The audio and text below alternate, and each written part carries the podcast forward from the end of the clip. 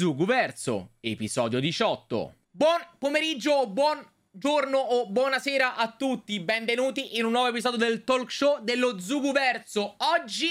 Oggi, succulenti argomenti, parliamo di Secret Invasion episodio 2, parliamo di Indiana Jones 5, parliamo anche di Black Mirror e altri argomentini che comunque avete richiesto in questi giorni e cosettine che sono successe nel corso di questa settimana. Attendiamo i primi ospiti e ci lanciamo. Ed è proprio lui, il nostro primo ospite di oggi, per la prima volta come primo arrivato, uomo che sapeva troppo.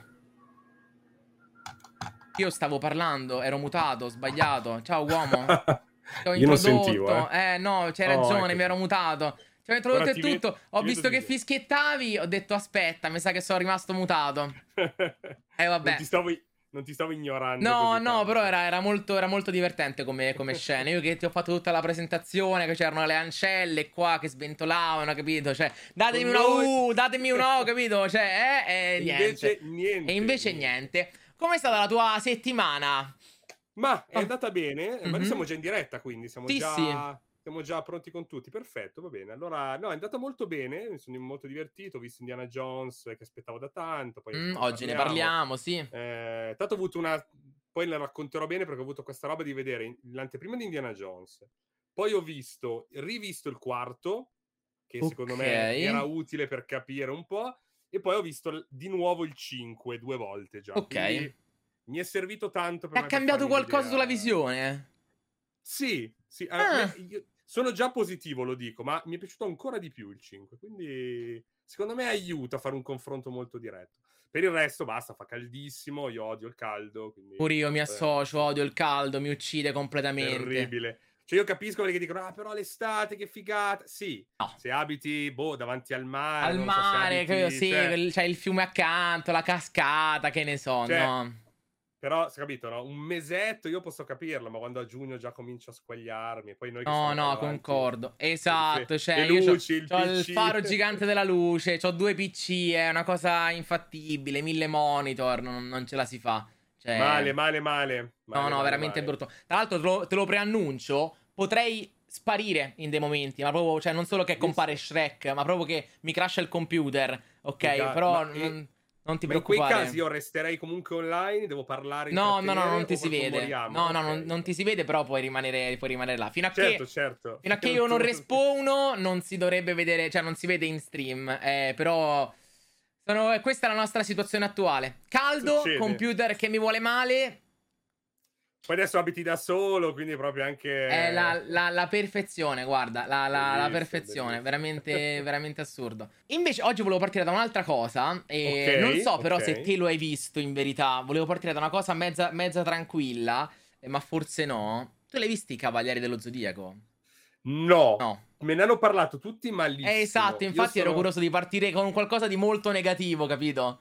Ne abbiamo tutti malissimo. Io sono un grande fan dei Cavalieri. Ho letto il manga originale, che insomma a livello di disegni io guardavo l'anime da piccolo. Gli vogliamo bene a Kurumada, ma non è che disegnasse questa grazia, non è Toriyama, per dire. Invece il cartone animato secondo me era una di quelle volte in cui era meglio l'anime. Spesso si dice il manga è meglio, certo, perché non ci sono i filler. Sì, i filler ci sono, però era disegnato meglio rispetto al manga. Rob, c'era l'adattamento. Ciao Rob. C'era l'adattamento italiano, che ovviamente era molto particolare. Stiamo parlando di Cavaliere dello Zodiaco, nel caso Rob. Non... Tu l'hai visto, Rob, vero? Sì. Visto, ecco, visto, lo sapevo. Ero convinto. E quindi, insomma, mi è sempre piaciuto. Poi, vabbè, il famoso discorso solito, i Cavalieri dello Zodiaco esistono solo nelle 12 case dei Cavalieri d'Oro. È un po' vero, nel senso che Kurumada... amava ripetere abbastanza uno schema, ma proprio un minimo, proprio con le Disabel in pericolo e loro che dovevano sbrigarsi a salvarla. Quindi tutti amiamo le 12 case, però appunto non l'ho visto perché, oddio, i trailer non li è che li ho detestati. Io sono sempre uno molto garantista. Per me One Piece, il trailer a me non ha fatto odiare quello che ho visto come molti. Anche questo Cavalieri ci denotavo tutte cose positive, tento sempre di cercare il positivo. Poi però, insomma, io non l'ho visto, ripeto, quando quelli che l'hanno visto mi hanno detto tutti che in realtà non... Pure a me hanno detto tutte cose negative. Te, Rob, che cosa ci dici al riguardo? Allora, i primi 45-50 minuti mi sono piaciuti sorprendentemente tanto, nel senso che funzionavano benissimo per essere un episodio pilota di una serie, perché il problema è che quando tu vuoi introdurre qualcosa che ha una lore così estesa, hai bisogno di tanti spiegoni, e la prima parte del film è solo spiegoni, ed è uno spiegone che comunque è pertinente, perché i personaggi sono ben delineati. A me Makenyu, che interpreta Pegasus, che è lo stesso attore che interpreterà Zoro nelle vecchie di One Piece, che peraltro ho scoperto essere, non lo sapevo, il figlio di Sonny Chiba, lo spadaccino di Kill Bill che costruisce la lama. Meraviglia! Ma lui è un bravo attore, cioè magari sbaglia un po' i progetti probabilmente, però è bravo. Quella è una grande sventura di alcuni attori. E nel film secondo me c'è una bella chimica tra lui e il personaggio di Isabel, Madison Iceman, che è la stessa che ha interpretato Bethany in Jumanji, quello nuovo con The Rock, e anche con il personaggio di Castalia. Peraltro ho apprezzato il fatto che, esattamente come nel film americano cambino un po' di nomi, cambiare nomi per cambiare nomi, nell'adattamento italiano si è scelto di rimanere fedeli all'adattamento dell'anime storico. Certo, quindi, ha senso. No, in originale la chiamano Sienna quando sarebbe Saori, ma non essendo giapponese l'attrice, la diventa Isabel. Marin diventa Castalia, la sorella di Seiya diventa Patrice, eccetera eccetera. Il problema nasce nel secondo e nel terzo atto. Le armature sono orribili, non so perché le abbiano fatte in quel modo, e peraltro cambiano, nel senso che non le vedi in una forma soltanto. Più sei in sintonia con il cosmo, più le armature diventano prominenti, fino a diventare vere e proprie armature da cavalieri, con l'elmo che si chiude completamente sul viso, i capelli Power Ranger.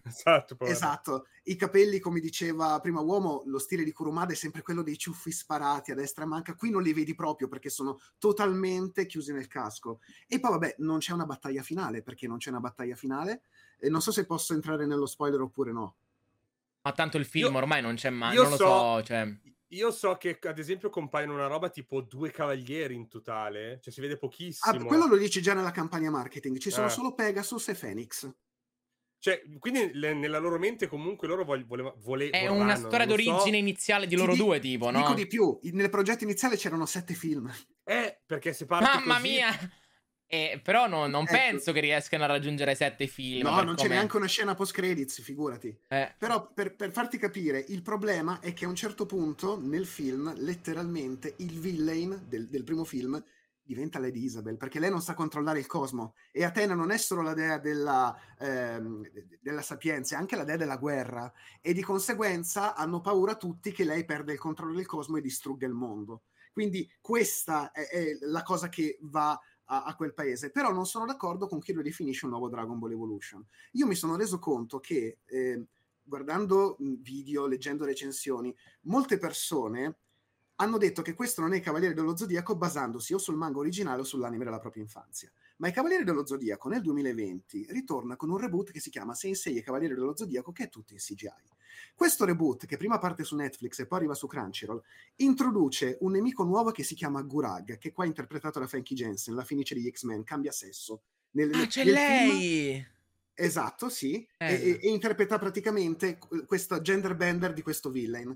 E nella serie animata Gurag faceva esperimenti sul cosmo e lo utilizzava per potenziare a mo' di androidi gli esseri umani che il cosmo non l'avevano, e venivano chiamati nell'anime i Black Knights. Quello che succede nella serie del 2020 è esattamente quello che succede nel film.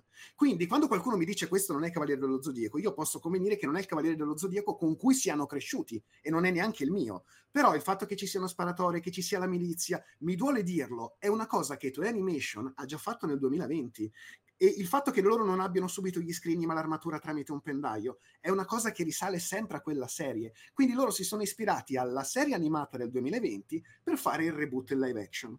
È una cosa che può non piacere, lo capisco perfettamente, neanch'io sono fan di questa cosa, però di fatto è paradossalmente fedele all'incarnazione più recente di Saint Seiya, mentre Dragon Ball Evolution non ha centrato minimamente i personaggi, ma il carattere di Seiya all'inizio, Pegasus, e questo lo ricordate anche se avete visto il cartone storico, non rispetta Lady Isabel in quanto dea, la tratta come una ragazzina viziata, perché vuole fare il torneo della guerra galattica, perché vuole mettere incontro dei ragazzini a combattere, e queste dinamiche succedono anche nel film. Il fatto che tra di loro all'inizio non ci sia rispetto e ci sia questa tensione viene ricostruita nel film. Il fatto che lui, quando si alleni con Castalia, ad esempio l'addestramento con Castalia è identico a quello dell'anime, distruggere una roccia con il pugno, imparare a sentire il cosmo concentrandosi, svuotare la propria mente dai pensieri negativi, tutte queste cose sono presenti tanto nel manga storico quanto nell'anime storico, mentre la componente della milizia fantascientifica e quant'altro che non piace viene dal reboot più recente. E capisco che tante persone si chiedano: ma perché inserire le armi da fuoco, le sparatorie, perché inserire questi ivoli fantascientifici? Io dico, raga, mettetevi nei panni dei giapponesi.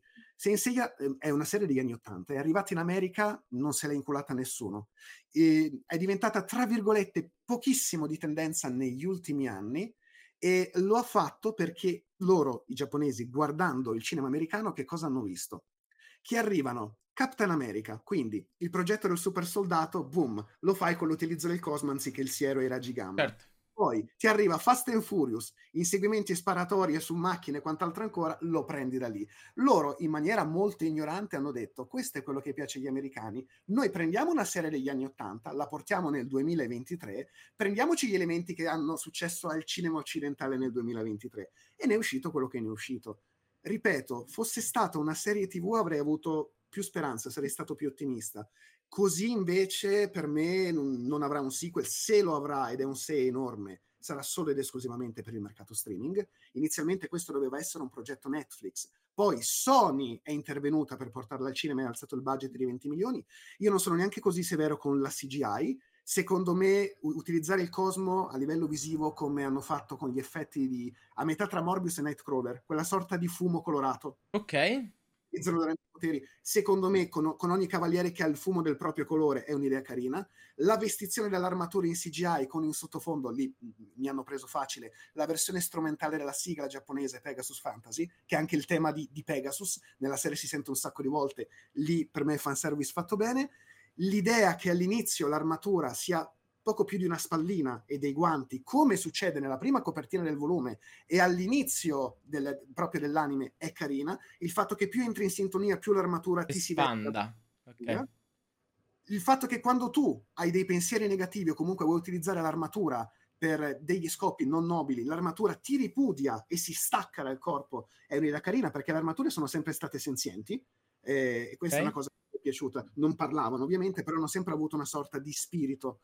Il fatto è che il combattimento è bello nel corpo a corpo fin tanto che ci sono pugni e calci e acrobazie, perché lì chi si è occupato degli effetti visivi, più che altro delle coreografie, è stata la stessa persona che ha fatto Shang-Chi e la leggenda dei 10 anelli. Quindi queste vibes da Wuxia. Quando poi iniziano a volare e saltare, lì ti cade totalmente la sospensione dell'incredulità e riesci quasi a vedere dove gli hanno attaccato il cavo dietro per farli come si muovono. E i combattimenti non sono per nulla belli, più diventano spettacolari e meno sono belli. Grande lacuna, secondo me, quando lanci il fulmine di Pegasus non gridare fulmine di Pegasus, che è la cosa, è l'elemento simbolico del personaggio. Sì, sì.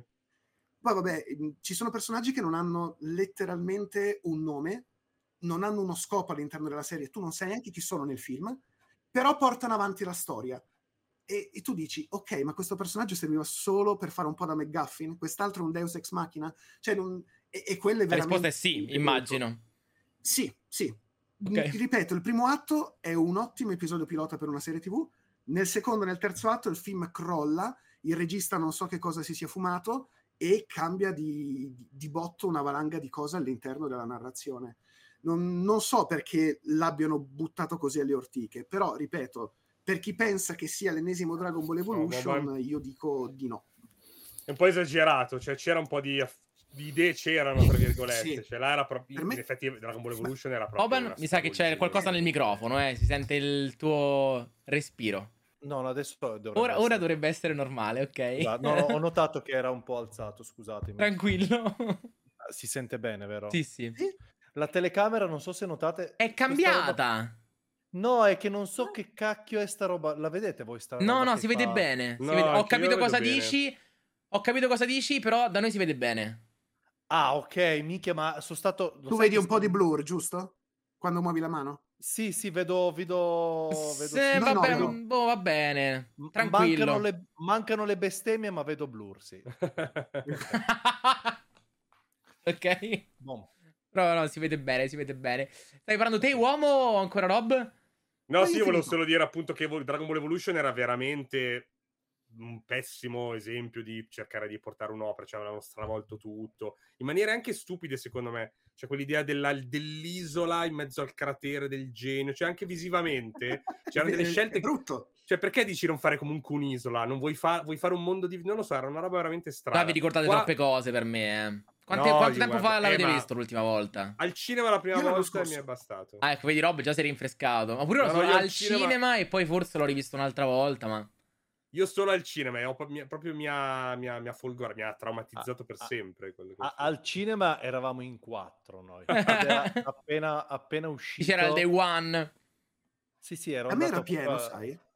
Era tutti delusi, sì, al Day One. Tutti delusi, no, però eravamo o che eravamo andati in un giorno normale della settimana, adesso non mi ricordo, però eravamo andati ed eravamo praticamente post liceo, nel senso che facevo già l'università, ma ero ancora in contatto con alcuni amici del liceo ed eravamo andati in 4 nerd appassionati di videogiochi e anche Dragon Ball, e quando siamo andati abbiamo passato praticamente un'ora e mezza, quanto dura il film, a ridere come degli scemi, che tendenzialmente è talmente brutto da essere bello, cioè fa il giro, e quindi non riesco neanche a averlo così tanto in antipatia, perché non è uscito in un periodo dove uscivano live action a profusione, era un periodo uno dove non usciva questa roba, era uno dei primi esperimenti dove semplicemente...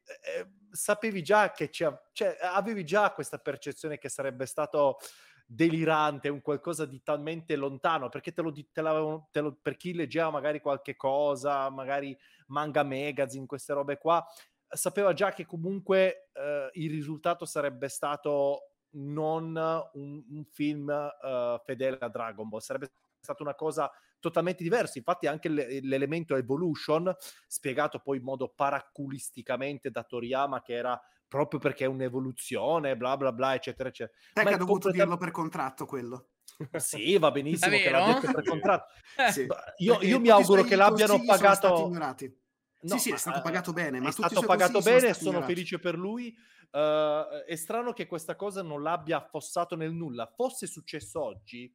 Parliamoci chiaro. Non c'erano i social, Boban, comunque ai tempi. Non c'erano i social, l'avrebbero massacrato Toriyama. Cioè, Toriyama non credo che sia solo per i social. È uscito in un momento in cui i manga non erano assolutamente neanche lontanamente forti quanto oggi.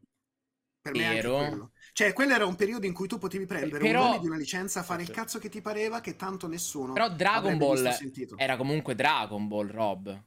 Nel 2008 in America ti assicuro che non era sentito quanto era. Ah, ok, io me lo ricordo da noi, appunto.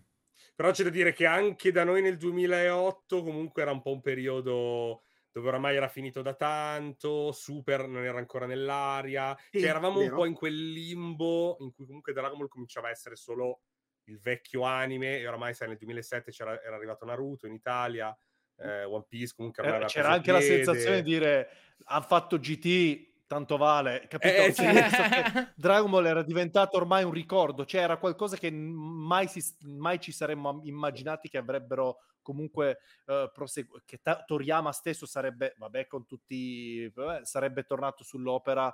Era quasi inaspettato, un film. No, è uscito nel periodo, è stato fortunato Toriyama, penso, e chi ci ha lavorato dietro, ma in particolar modo l'immagine di Toriyama, che è uscito proprio in quel periodo lì dove i social non erano forti, non c'erano solo i forum che venivano semplicemente popolati da nerd che solo tra di loro se la cantavano e se la raccontavano tutto il tempo, cioè non c'erano neanche i divulgatori, no, del fumetto che parlavano di queste robe qua, quindi non c'era anche colui che rompeva il cazzo con centinaia di migliaia di persone che gli davano ragione, capito?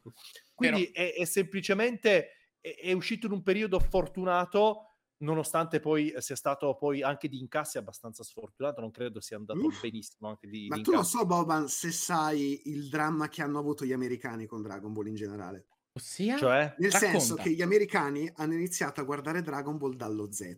La prima serie non è mai arrivata prima di un certo anno. Hanno iniziato dallo Z, hanno fatto il GT e poi hanno utilizzato Dragon Ball, la serie storica, come prequel. Come prequel.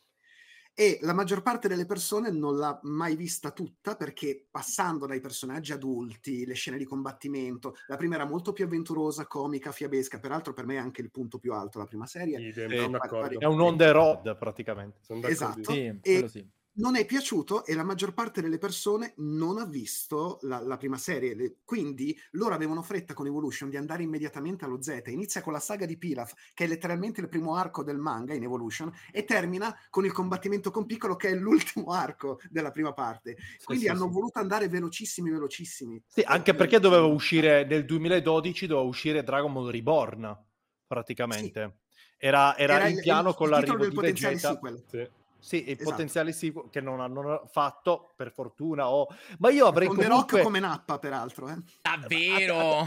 Sì, assolutamente. Mi ricordo ma è qualcosa che erano voci, cioè, erano voci. Era bello, voci. Sarebbe stato bello vedere nel c'era The Rock, c'era il tizio, ve lo ricordate quelli all'inizio di Troy? Il tizio di Troy che c'è a un certo punto Agamennone. No, quello grosso gigante che arriva a un certo punto. Ah, sì, quello gigante arriva... Achille va sul collo con la spada. Doveva essere lui anche tra i vari. Comunque era sempre roba di forum. Secondo me era tutto che giustamente ci facevano tutti i pippozzi, perché io, nonostante abbia comunque paradossalmente, non dico odiato, ma mi abbia fatto anche pena come film, ma ero sempre lì a informarmi sulle news su Reborn.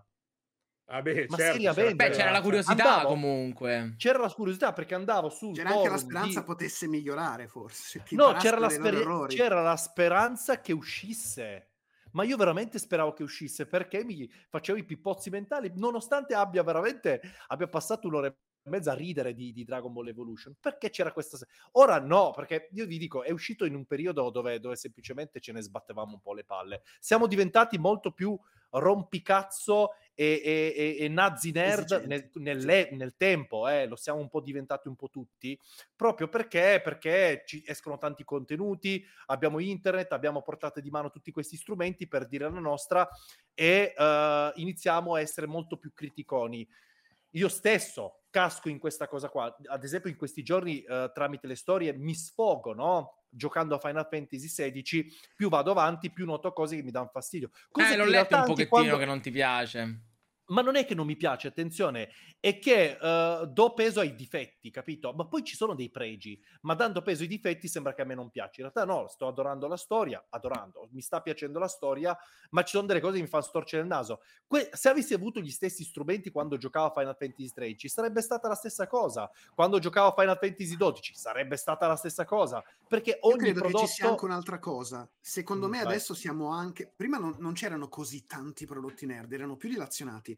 Adesso sul fronte pop, che sia cinema, live action, serie tv, animate, fumetti, videogiochi, siamo letteralmente invasi, abbiamo visto talmente tanta roba che iniziamo anche a essere un po' più esigenti. Io ricordo, ci sono i termini di paragone anche. Sì, certo, io ricordo le prime serie tv live action che facevano tipo Smallville, dicevo ma tu guarda che CGI, oggi invece faccio le pulce a una CGI di una serie Marvel che è comunque sopra la media, ma rispetto ad altre serie ad alto budget mi fa storcere il naso, perché sono abituato a questo tipo di lusso, di qualità, quindi appena qualcosa si abbassa un po' al di sotto della media mi dà fastidio, e mi rendo conto che qualche anno fa non sarei stato sommelier così della CGI, magari. Ciao Cap! Sì. Ma tu sei entrato adesso, vero Cap, in questo momento, quindi non hai notato nulla? Per te è tutto normale? Va bene, okay. No, non c'è problema. Per tutto normale, sì. Oggi mi crasha il computer, quindi delle volte si deve riavviare tutto. Bello, divertente. Sì, buonasera, Simi. Ciao. Penso stessi parlando Boban. No, stavo dicendo semplicemente che il fatto che noi tendiamo anche a essere ipercritici e certe volte a tirar fuori sempre le cose che ci danno più fastidio, e dovremmo spesso invece dedicare tempo anche ad elogiare le cose, ok? e lo facciamo, per carità, però anche un problema di pubblico che certe volte percepisce più le cose che sono negative che le cose magari che va ad elogiare, ma tendiamo ad avere veramente un atteggiamento anche noi un pochino inquinante su certe cose, allora dobbiamo un po' fermarci e riflettere. Poi perché, io lo dicevo qualche giorno, anzi periodo conferenze videoludiche, lo dicevo in live da me, che dovremmo smetterla di essere tanto rompipalle delle volte, cioè perché è giusto analizzare i difetti, è inevitabile analizzare i difetti, è inevitabile anche che crescendo e ad avendo un bagaglio culturale, a prescindere dal media, fumetto, film, videogiochi, e crescendo il bagaglio noti anche i problemi di più rispetto a una volta, perché tu hai più paragoni, più cose, più esperienze che hai vissuto per poter notare le cose quando non vanno. Però dall'altra parte è bello anche mantenersi un po' bambini e cercare di godersene le cose e non rompere le palle sempre per forza, ecco, almeno io voglio ragionare così. Ma a me viene da farlo spesso con i manga, avendone letti un botto,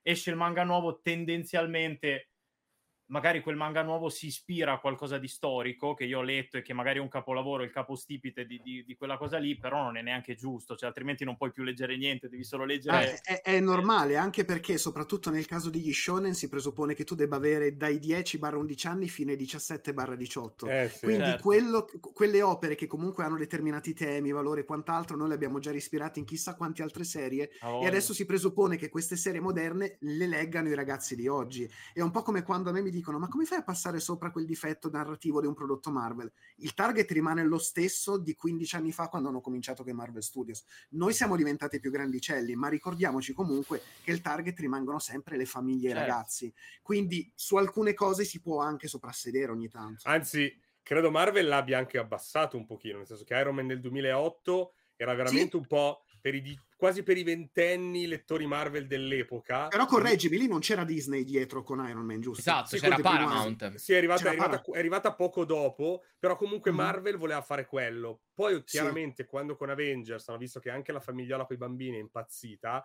hanno detto vabbè, possiamo comunque fare dei film per tutta la famiglia. Esatto. Quindi addirittura l'hanno abbassato volendo il target, vero. Ma non in maniera negativa, semplicemente hanno abbracciato un pubblico più vasto. Eterogeneo. Sì. Quindi sì, decisamente. Tu, Capo, pure l'hai visto Cavaliere dello Zodiaco? Se vuoi dire qualcosa, stavamo parlando di quello, altrimenti andiamo avanti. Abbiamo già detto cose molto negative. Perché? No, io anche qui lo dico, ringrazio i 341 bastardi con il cuore che nel sondaggio della domenica mi hanno detto devi andare a vedere Cavaliere dello Zodiaco, perché non volevo andarlo a vedere, però ho fatto un sondaggio e mi hanno obbligato ad andare al cinema. Io, allora... Prima di tutto, non ci ho parlato privatamente, Rob, ho visto poi successivamente il tuo bel video, a mente freddissima concordo con quello che dici inizialmente. E io salvo solo la prima parte?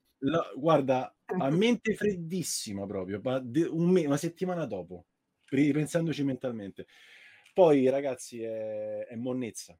È una roba agghiacciante, è il mio modo per esprimere il prodotto. Ottimo. A me è la terza volta in 31 anni della mia vita che ho rischiato seriamente di alzarmi dalla sedia del cinema e andarmene, perché mi sentivo onestamente svalutato un po' l'intelligenza umana, cioè ho detto non posso credere che stia dando non i soldi, che è peggio, il mio tempo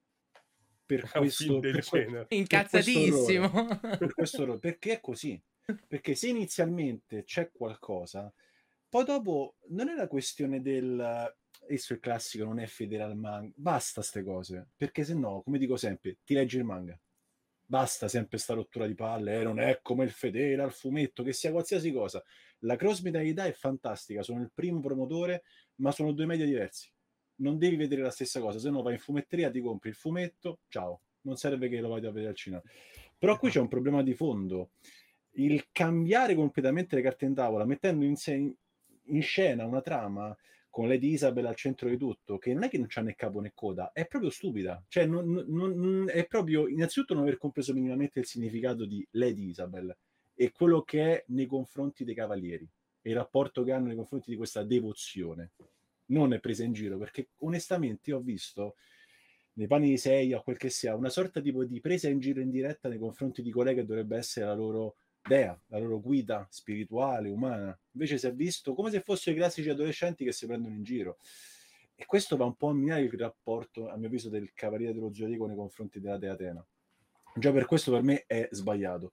Poi, tralasciando la CGI, che è un discorso a parte tecnica, che ora non c'è bisogno, un altro elemento che non comprendo, qui magari chiedo a Rob, a chiunque sia, se pensi a un prodotto di questo tipo, pensiamo a Dragon Ball, pensi all'onda energetica, pensi alla divisa del maestro Muten, pensi a tante cose che ormai sono entrate nella cultura pop, no? E rimangono per sempre. Se penso a Cavaliere dello Zodiaco, io cosa penso? Penso a colori, penso a scintillio, penso a epicità, penso a lucentezza, non penso all'oscurità. Quello che ho visto sembrava di vedere la saga di Poseidone, in cui tutti avevano gli avversari, perché non sapesse comunque, diciamo, tutti le armature scure, tra virgolette, perché richiamavano il mare, insomma, ci stava come cosa. Però sei e gli altri avevano armature d'oro, armature lucenti, lo splendore. Qui mi sembrava di vedere tutto scuro, tutto cupo, con al massimo, quando combattevano, neanche sembrava, non mi ricordo come si chiama il potere di Gon di Hunter x Hunter, quando si mette il ki sul braccio e fa tipo bim bum bam, combattono in quel tipo, è inguardabile, cioè non capisco neanche il perché abbiano pensato a una cosa del genere. Non c'è una mossa, tu pensi, oh, ma è il cinema, non dico che debbano urlare fulmine di Pegasus perché è sbagliato già di per sé, però sarebbe stato divertente. Però è una scena epica. In realtà di mosse ce ne sono due, una la usa Phoenix, non su Seiya, e un'altra la usa Seiya stesso. Il problema è proprio che al pubblico generalista, non gridando fulmine di Pegasus, sembra un pugno qualsiasi, però nel momento stesso in cui la lancia vedi lo stesso effetto che c'è nel manga e nell'anime. Ma sul fatto che sia molto cupo a livello di fotografia è assolutamente vero. Io l'ho detto, la cosa che mi è piaciuta di più sono stati combattimenti corpo a corpo, perché lo dicevo anche prima, sì. È stato fatto dallo stesso che ha fatto i combattimenti in stile Wuxia di Shang-Chi. Quando poi iniziano a volare e a saltare li perdi totalmente di credibilità, e quando c'è la vestizione dell'armatura, perché in sottofondo mi hanno messo nell'arrangiamento nuovo di Pegasus Fantasy, e lì quello secondo me è fanservice fatto bene, lì mi sono riusciti a prendere.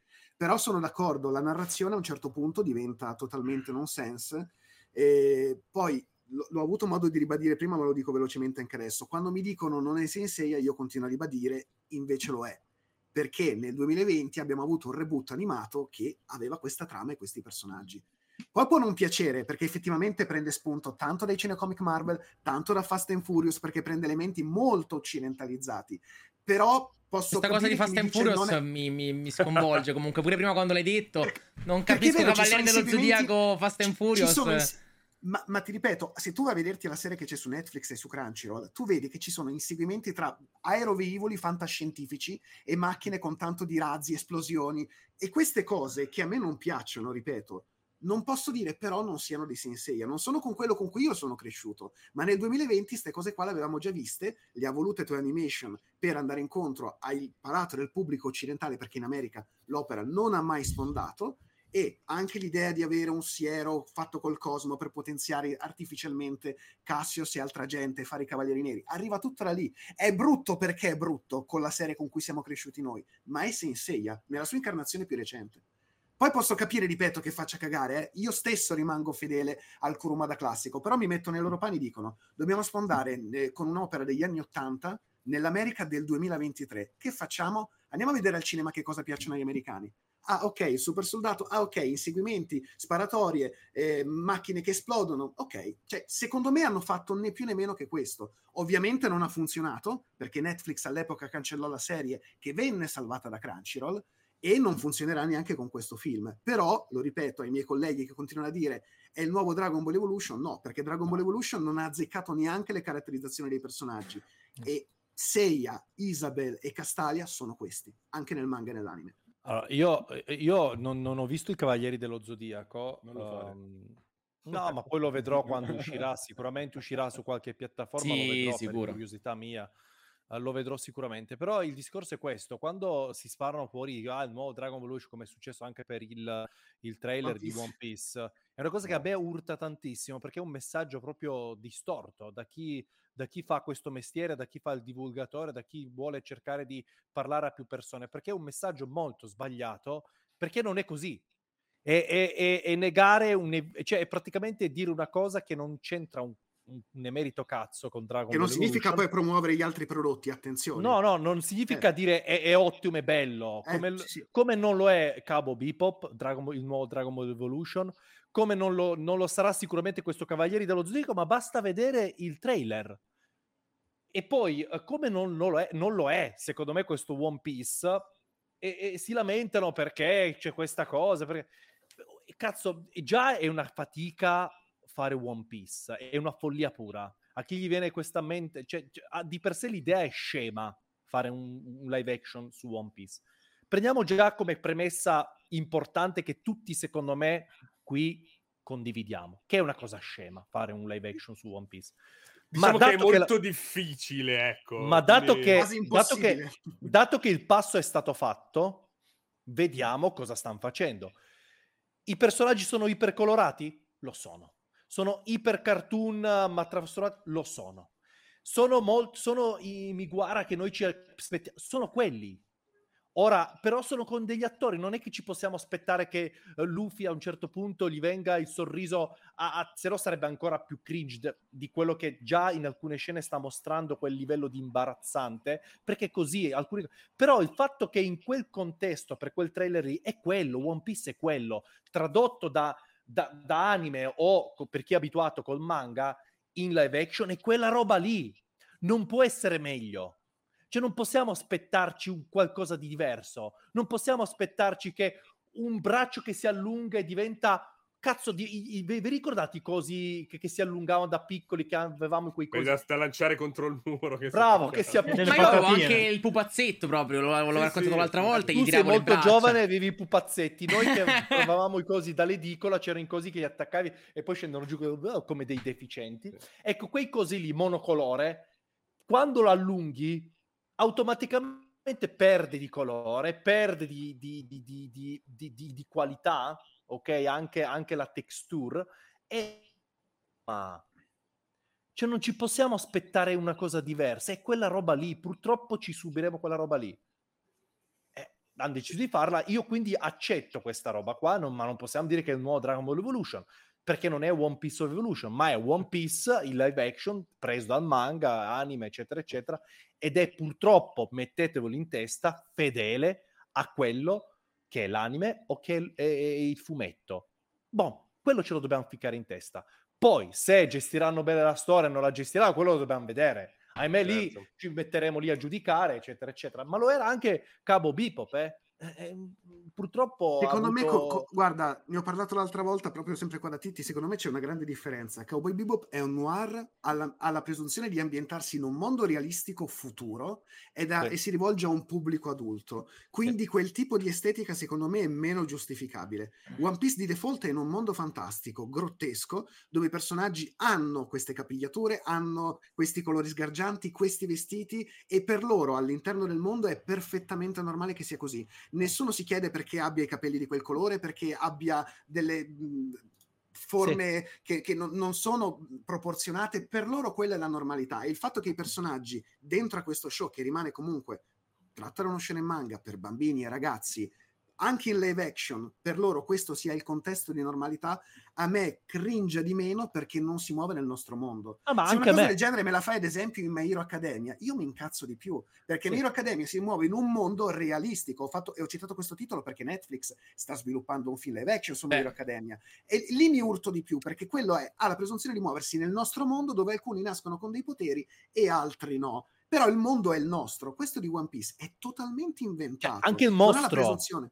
Esatto, il mostro, sì. Cioè, il mostro, capite, non esiste nella realtà. Quella roba lì è un pesce che si vedono solitamente anche in video, mostri in Dragon Ball che sono tutti storti, e Ciroda all'epoca l'avrà disegnato scazzato, perfino non ci avrà avuto voglia, aveva quel poco di fantasia, l'avrà disegnato anche un po' a cazzo di cane, parliamoci chiaro, e semplicemente è quella roba lì, e ti fa capire che il mondo di One Piece è quello. E l'ho detto, anche tutto il borgo con la torre in mezzo, no? Il castello, no? La caserma dei Marine in mezzo. E poi in realtà quella è Positano, È Positano, tra l'altro. Ho notato. E poi capisci che ti sta già proiettando un mondo ipercolorato. e bisogna, secondo me, fin da subito vorrei che fosse così, vorrei che noi come spettatori sicuramente saremmo un po' più per noi sarà un po' più facile, che abbiamo letto il manga, ambientarci. Io vorrei che si ambientassero facilmente anche il pubblico un po' lontano, no? Dal mondo One Piece, che magari ha visto poco e si vuole approcciare alla serie. Io sono molto curioso. Ho visto ad esempio del nostro amico la live di Victor Lazzo, e stava dicendo una marea di cazzate, e gli voglio bene a Victor Lazzo, ma diceva una marea di cazzate, il nuovo Dragon Ball Evolution, poi per carità ha cambiato idea dopo 3 secondi, però diceva una marea di stronzate, sarà di pancia, sarà un ragione, e l'ho seguita la live perché ero tipo giù nel Molise, no? E non c'avevo un cazzo da fare la sera, ero lì alla fiera, e a un certo punto anch'io stavo aspettando, come si dice, il trailer. Poi mi sono attaccato su Twitch e ho visto ma stava dicendo una marea di stronzate, e mi dispiace perché io so che la percezione iniziale potrebbe essere un po' sei un po' stizzito, sei un po' stranito, ma quando ci rifletti dici porca miseria, è One Piece, questo è One Piece e non ci possiamo fare nulla, è One Piece.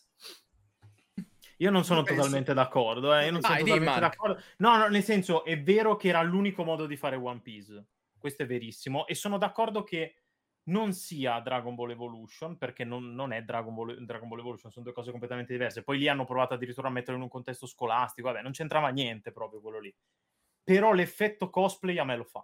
A me i colori sgargianti io non li ho visti. Io vedo Positano, che è una bellissima città, vedo il mare, vedo i colori, vedo l'alba, quello che vi pare, ma i cosplay io ce li vedo. Purtroppo Nami ha dei capelli che io non riesco ad associare, non riesco a non affiancare a Luca Comics. Sanji uguale. Per quanto riguarda Zoro, per esempio, le battute che fa è Zoro, quello lì, cioè quello è proprio Zoro, come risponde. Ma come gliele fai diversamente i capelli? Non lo so, l'avrei rifatto in maniera più... Quella è una parrucca brutta comunque, ma stavano i suoi capelli naturali. Sì, posso dissentire brutto su Nami. Allora, io continuo a vedere tante critiche su Nami. Va benissimo la questione della parrucca, però forse molti hanno questo stereotipo di Nami sensuale, meravigliosa. Ragazzi, non era così. Non era così. Cioè, no, i primi volumi di Nami è una bambina praticamente, non ha il seno prosperoso, cresce nel tempo, come tutta la ciurma. Quindi il fatto che lei non è una bomba sexy con il bikini subito come molti volevano vedere, quello non è una critica da fare. Il capello... completamente d'accordo. Sì, sì. Sul resto, a parte che se vogliamo Oda ha acceso le boobs a tutti. Ha premuto l'interruttore. Io del fatto dei personaggi, di quello che si è visto poco, io la tua critica dell'effetto cosplay onestamente non ce la vedo, anzi no, vedo quello che ha detto Boban. Io ho solo una grossa critica a quello che ho visto, e che qui apro un vaso di Pandora. Io ragazzi, quello che ho visto che mi ha messo paura è Buggy. Quella voglia. Ma sai che invece io ti dico perché se penso che se quella è l'ispirazione di Buggy, io ho il terrore di vedere Arlong.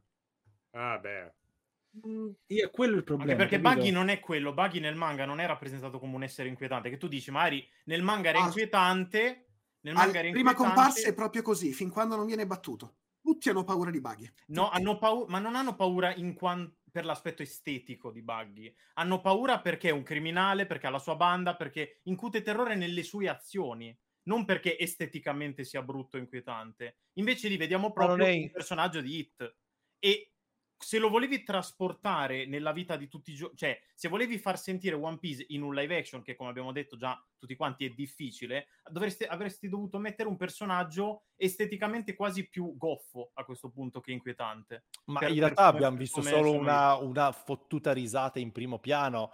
Secondo me lo vedremo a mio parere. Chiaramente non possiamo dare un giudizio totale, ovviamente. Per un frame... Per un frame, secondo me, non stiamo lì. Secondo me quella roba lì è più rivolta al pubblico che non conosce tanto One Piece. Posso dirti, perché devi conquistare... Perché Netflix è furba.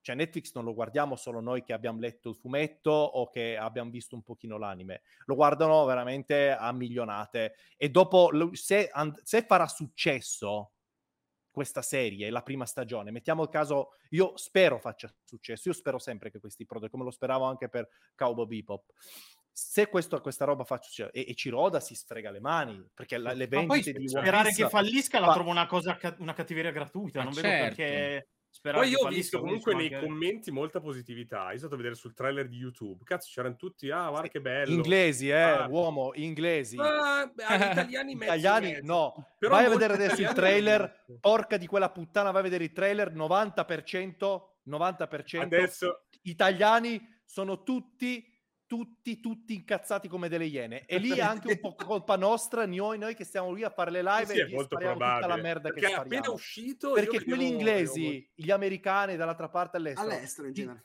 praticamente in Giappone sono usciti di testa, ad esempio, ma sono usciti di testa, esaltati come nessuno. E io ho percepito, poi mi guardavo anche l'intervista, ho percepito anche i pianti della ragazza che interpreta Nami, vedevo veramente tanto, erano veramente felici di ciò che stavano facendo. Cavolo, io veramente ho empatizzato con gli attori in primis, e mi loro hanno fatto come ancora... castano una bella chimica, cioè, sì, una chimica. Ho notato che tra di loro sono top, allucinante. Io veramente in quel momento mi dava veramente tanta speranza. Ma noi qua in Italia dobbiamo sempre essere quelli criticoni, nonostante non stiamo dimostrando un cazzo nel cinema, nelle serie TV, non abbiamo mai dimostrato un cazzo, però siamo i primi a criticare. E lo abbiamo dimostrato anche sotto il video su YouTube di Netflix, tirando merda sul prodotto di One Piece senza aver visto un cazzo di niente. Magari sarà brutto, io non dico, magari sarà brutto, ma per quello che abbiamo visto per adesso, secondo me è tanto One Piece, e tutto il resto sono solo tante chiacchiere, posso dirvela tutta. Ma che poi, tra l'altro, come ho detto già più volte, se poi dovesse far cagare, nel senso, a me non interessa da questo punto di vista, perché io l'opera ce l'abbiamo, e la cosa che sto rispondendo a tutti su Instagram, l'opera noi ce l'abbiamo, nel senso, non è che fallisce Netflix e diventa una merda One Piece, cioè tu ti leggi il manga, continuerai o guardarti l'anime, continuerai tranquillamente la tua vita. Hanno provato a fare questo progetto, se funzionerà bene, se non funzionerà perché farà cacare, infatti, faremo tutta una ragione. Quello che dico io è che in un fatto che nell'altro non ci si può sbilanciare, perché ancora è troppo presto, quello è in dubbio, perché vero, io ti posso dire, guarda, a me non convincono queste parrucche, l'avrei voluto più colorato, uno mi può dire di no, però sta di fatto che alla fine dobbiamo ancora vedere la stopera, quindi sparare a zero da una parte dall'altra non ha senso. Si facciano due pesi e due misure, perché ho visto, ad esempio, quando era uscita Cowboy Bebop, c'era stata l'intervista del regista dell'anime Watanabe, che ha detto, guardate, sono stato contattato, ho dato dei consigli, ho visto solo la scena d'apertura della serie, quella nel casino, a livello live action, non era il Cowboy Bebop che avevo in mente, quindi non mi sono lasciato coinvolgere, perché non era una cosa su cui volevo mettere il mio nome. E tutti hanno giustamente preso questa affermazione e hanno detto, vedete, anche il regista dell'anime originale sta boicottando la serie e dice che è brutta. Ci sta. Ora arrivano i comunicati stampa sui canali social ufficiali di Netflix dei Ciroda, dove dice, guardate che il cast l'ho scelto io, sono produttore esecutivo, ho dato ogni singola... consiglio per quanto riguarda ogni singola scelta, dal cast fino agli artwork, fino al set, ci collegavamo di notte, c'era il fuso orario per l'ha detto nella letterina quella esatto, che è uscita con Conan, sì, e tutti dicono e vabbè, ma l'hanno pagato per dirlo, chiaramente non lo pensa sul serio. Quello mi dà fastidio. Da una parte utilizzi, perché fa comodo dal tuo punto di vista, la dichiarazione di un autore, dall'altra parte non ti fa comodo, allora è stato pagato. E Ciroda, se l'ha fatto solo per soldi, nel 2015 dava i diritti a Warner e Sony che volevano farci dei film live action. Lui ha detto di no perché ha sempre immaginato One Piece come una serie live action, non come una serie di film, ed è salito a bordo solo e esclusivamente a patto che fosse coinvolto in maniera attiva. Se non ci fosse stato il Covid sarebbe stato anche ha fatto come Druckmann. Sì, fatto come Neil Druckmann, la stessa cosa. Però attenzione, se fosse come Neil Druckmann, che secondo me, da quello che percepisco dal trailer o da quelle che le prime cose, indiscrezioni eccetera eccetera, da quello che ho letto, credo che Oda abbia voluto anche cambiare delle cose che col senno di poi, c'è sempre col senno, come ha fatto Druckmann con la serie, ha voluto considerare una director's cut, sì. Ecco, bravo, automaticamente secondo me Ciroda avrà voluto cambiare delle cose, perché col senno poi dici, ma questa cosa potevo anche studiarmela meglio, ecco, qui anche potevo tagliare per abbreviare un po', perché comunque non puoi fare mille puntate impensabili, assolutamente, cioè. Assolutamente, anche perché come tantissimi shonen sono ridondanti, parliamoci chiaro, è sempre lo stesso dilemma, ridondante, bla bla bla, dopo un po' parti, perdi, c'è un momento che crolli un pochino, poi riparti alla grande e spacchi i culi, ecco, è un po' lo stesso stilema, e poi vai nella seconda zona, è molto in stile quasi videogioco a tappe, no? Videogioco che va un po' tipo i vecchi videogiochi che andavi a scorrimento, no? Tipo Cadillac e Dinosaur.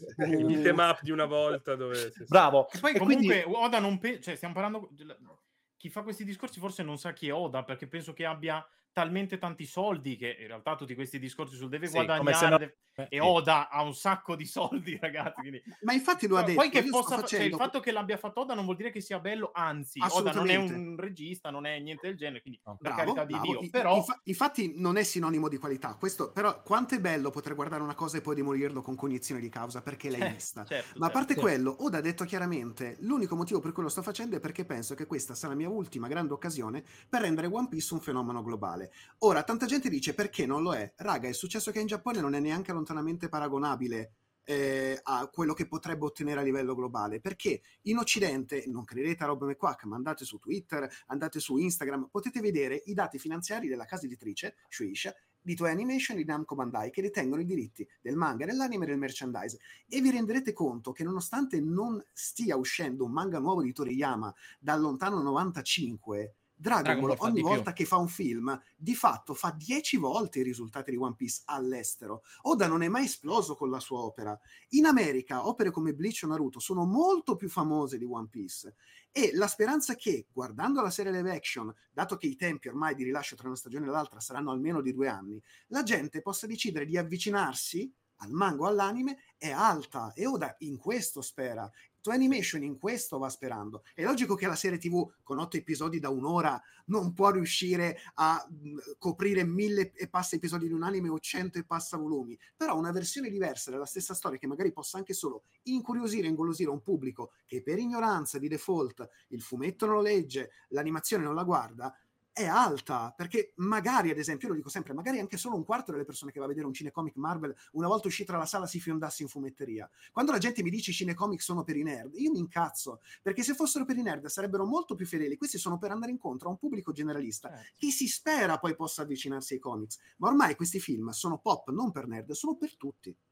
Bravo, a parte amen, Rob, ma è tanto vera questa cosa che stai dicendo, infatti Star Comics ci ha visto lungo e in collaborazione con Gazzetta dal 7 luglio ristamperà One Piece settimanalmente in edicola proprio perché sta uscendo la serie, quindi per acchiappare altro pubblico hanno già confermato che ci saranno 104 numeri che sono quelli usciti attualmente, e poi penso andranno avanti, poi non so come sarà, però questo proprio diciamo a conferma di quello che stai dicendo, così la gente vede il film e magari si dice però vedi la new edition c'ha tutti sti volumi, l'edizione blu c'ha tutti sti volumi, no, in edicola tranquillamente ogni settimana 5 euro c'avrà One Piece dall'inizio. Comunque questo certifica che il pubblico che legge manga è molto più rompicoglioni di noi, dico un noi generale perché sono molto più lettore di comics americani, perché noi siamo molto più aperti ai cambiamenti, c'è un sacco di roba che negli anni siamo succati della roba bruttissima e altra roba in realtà bella ma completamente diversa, invece spesso veramente il popolo lettori di manga accaniti. Sai perché questo però, uomo, è molto semplice, hai detto una cosa giustissima, noi siamo abituati, o meglio io sono un po' onnivoro, un po' di tutto, anch'io non voglio fare il discorso io sono cresciuto manga, comic sempre insieme, però perché nel chi segue prettamente americano ha questa mentalità diversa, perché noi siamo abituati al rinnovamento del personaggio costante. Sì, certo, nuovi disegnatori, noi invece siamo abituati a un canone che non esiste. Invece chi segue Oda, non dico che è un po' un fanatico, però è anche normale che lo sia, perché lui è nato, cresciuto, maturato con uno standard, un modo di presentare il personaggio, di farlo muovere, di parlare, di scrivere. Non ha una visione. Se io parlo, ad esempio, banalmente, domani ricorre l'anniversario di Capitan America, dici com'è Capitan America? Non c'è una definizione, perché ci sono 1000 versioni diverse, certo. C'è il Capitan America propagandistica, il politico, tante altre cose, cambia tanto in base allo scrittore, alle decadi, a tutto il resto. Il manga è quello, è una visione autoriale, univoca. Ma infatti a me piacerebbe proprio che si imparasse ad accettare un po' altro, che poi i giapponesi sono i primi a farlo, perché loro, cioè, i giapponesi si beccano di tutto, cioè adesso noi a volte ci scanniamo tanto GT, che schifo, Super fa più schifo di GT. Se voi chiedete a un giapponese, probabilmente lui ama tutto, lui gli dà i Dragon Ball, gli dà i Goku. Ma attenzione che i Dragon Ball, tra tutti, anche tutte le versioni fan-made che esistono su Dragon Ball in Giappone, le varie fiere, perché tendenzialmente tu in fiera, come funziona? Tu se vai nei vari eventi fieristici, tu puoi andare con la tua casa editrice o puoi farti l'autoproduzione, stampare un fumetto su Dragon Ball e venderlo tranquillamente, nessuno ti rompe il cazzo. Non puoi venderlo a livello di editoria, ok, nazionale. Però se tu vai con una roba fan-made tua, tipo in fiera, ma c'è gente che vive solo di quello. Cioè, le autoproduzioni sono molto più aperte. 4.000-5.000 copie a botta. Ma questi autori, gli autori che fanno ad esempio gli artwork promozionali di Dragon Ball oggi, o anche lo stesso Toyotaro, è stato scoperto così, da materiale autoprodotto. La casa editrice li ha notati e ha detto: ti piacerebbe diventare il nuovo Toriyama? E la gente è stata presa a lavorare. Il discorso è che lì è c'è talmente tanto, c'è gente che magari Dragon Ball non lo legge neanche più, si legge magari le storie che sono molto più costruite e approfondite, delle robe fatte da semplicemente, sono dei fan made, delle storyline completamente diverse, eccetera eccetera, cosa che anch'io da ragazzino mi mettevo a fare, no? Crearmi le mie storie di Dragon Ball, e quindi lì invece proprio c'è gente che ci vive di questo, ma Dragon Ball, Sailor Moon, su tantissimi prodotti cosa. Ma anche Dragon Ball Super lo dimostra, noi ci ammazziamo con la ricerca del canone, no? Ma è canonico il manga, sono canonici i film, loro ti dicono ma non esiste il canone, tu Dragon Ball Super ha tante anime, guardatele tutte, ti guardi il cartone, ti guardi il fumetto, ti leggi, ti guardi i film, anche se non tornano alcune cose, questo non gliene frega, ti diverti, guardi con tutto, e basta. Pensa io da ragazzino, giuro che questa cosa, se trovo i disegni un giorno voglio postarli, giuro voglio trovare, perché li disegno sui fogli a quadretti. Facevo tipo seconda media o non mi ricordo più adesso, vabbè. Comunque il paleolitico stiamo a parlare. Sì, del paleolitico, bravo. Comunque stavo finendo già Dragon Ball Z, eravamo verso la fine, e io a un certo punto ho iniziato perché mi compravo questi i manga magazine e vedevo delle immagini già di GT e cose così, già mi spoileravano. Abbiamo già trattato questa cosa dello spoiler che non era percepito come adesso. Ma te lo cercavi, volevi sviscerare ogni informazione, volevi sapere tutto. E allora io iniziavo tipo a creare una storia tutta mia, e mi immaginavo ad esempio che dopo Majin Buu, no? Mi immaginavo tipo Goku che in qualche modo finiva una dimensione, giuro che questa roba l'ho pensata. E te l'hai disegnata?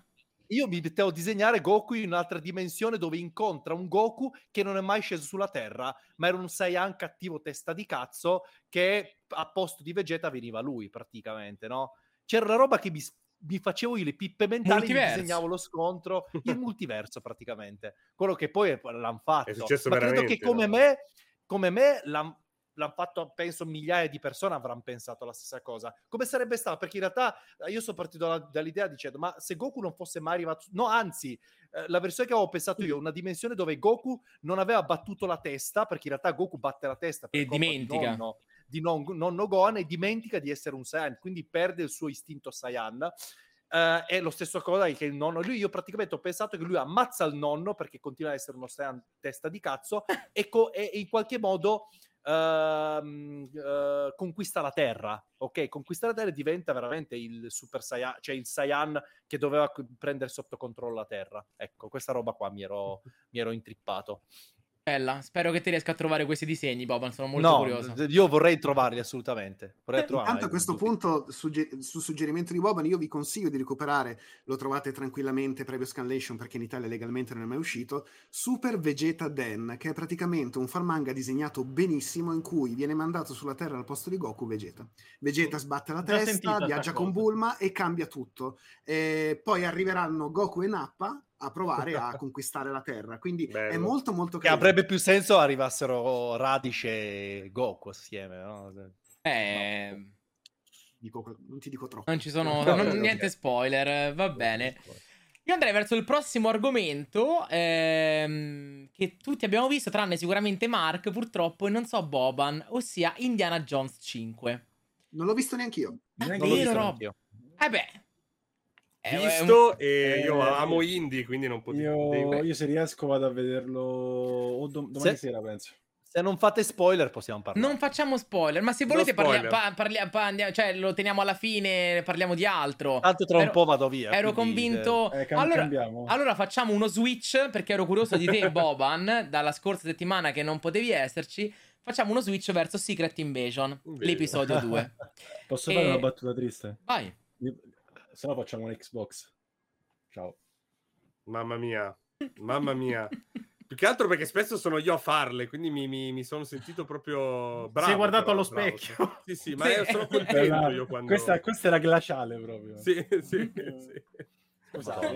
Dai, parto a bomba. Vai. Per me, meglio del primo episodio, a me è piaciuto di più. Mi ha divertito. Credo che Don Cheadle, quindi insomma War Machine, abbia avuto... Poi piaccia o non piaccia, perché so che non tutti è piaciuta questa sua svolta quasi da cattivo, anche forse poco giustificata, quello che volete, ma ha avuto un dialogo che lo ha reso tridimensionale. Cioè Don Cheadle da Iron Man 2, poveraccio, non è mai esistito questo personaggio. Credo solo in Iron Man 3 ha avuto un po' di tridimensionalità, poi non c'è mai stato. Attenzione, quando arriva Shrek sta per finire. No, vai tranquillo, finché c'è Shrek è tutto a posto. Va bene.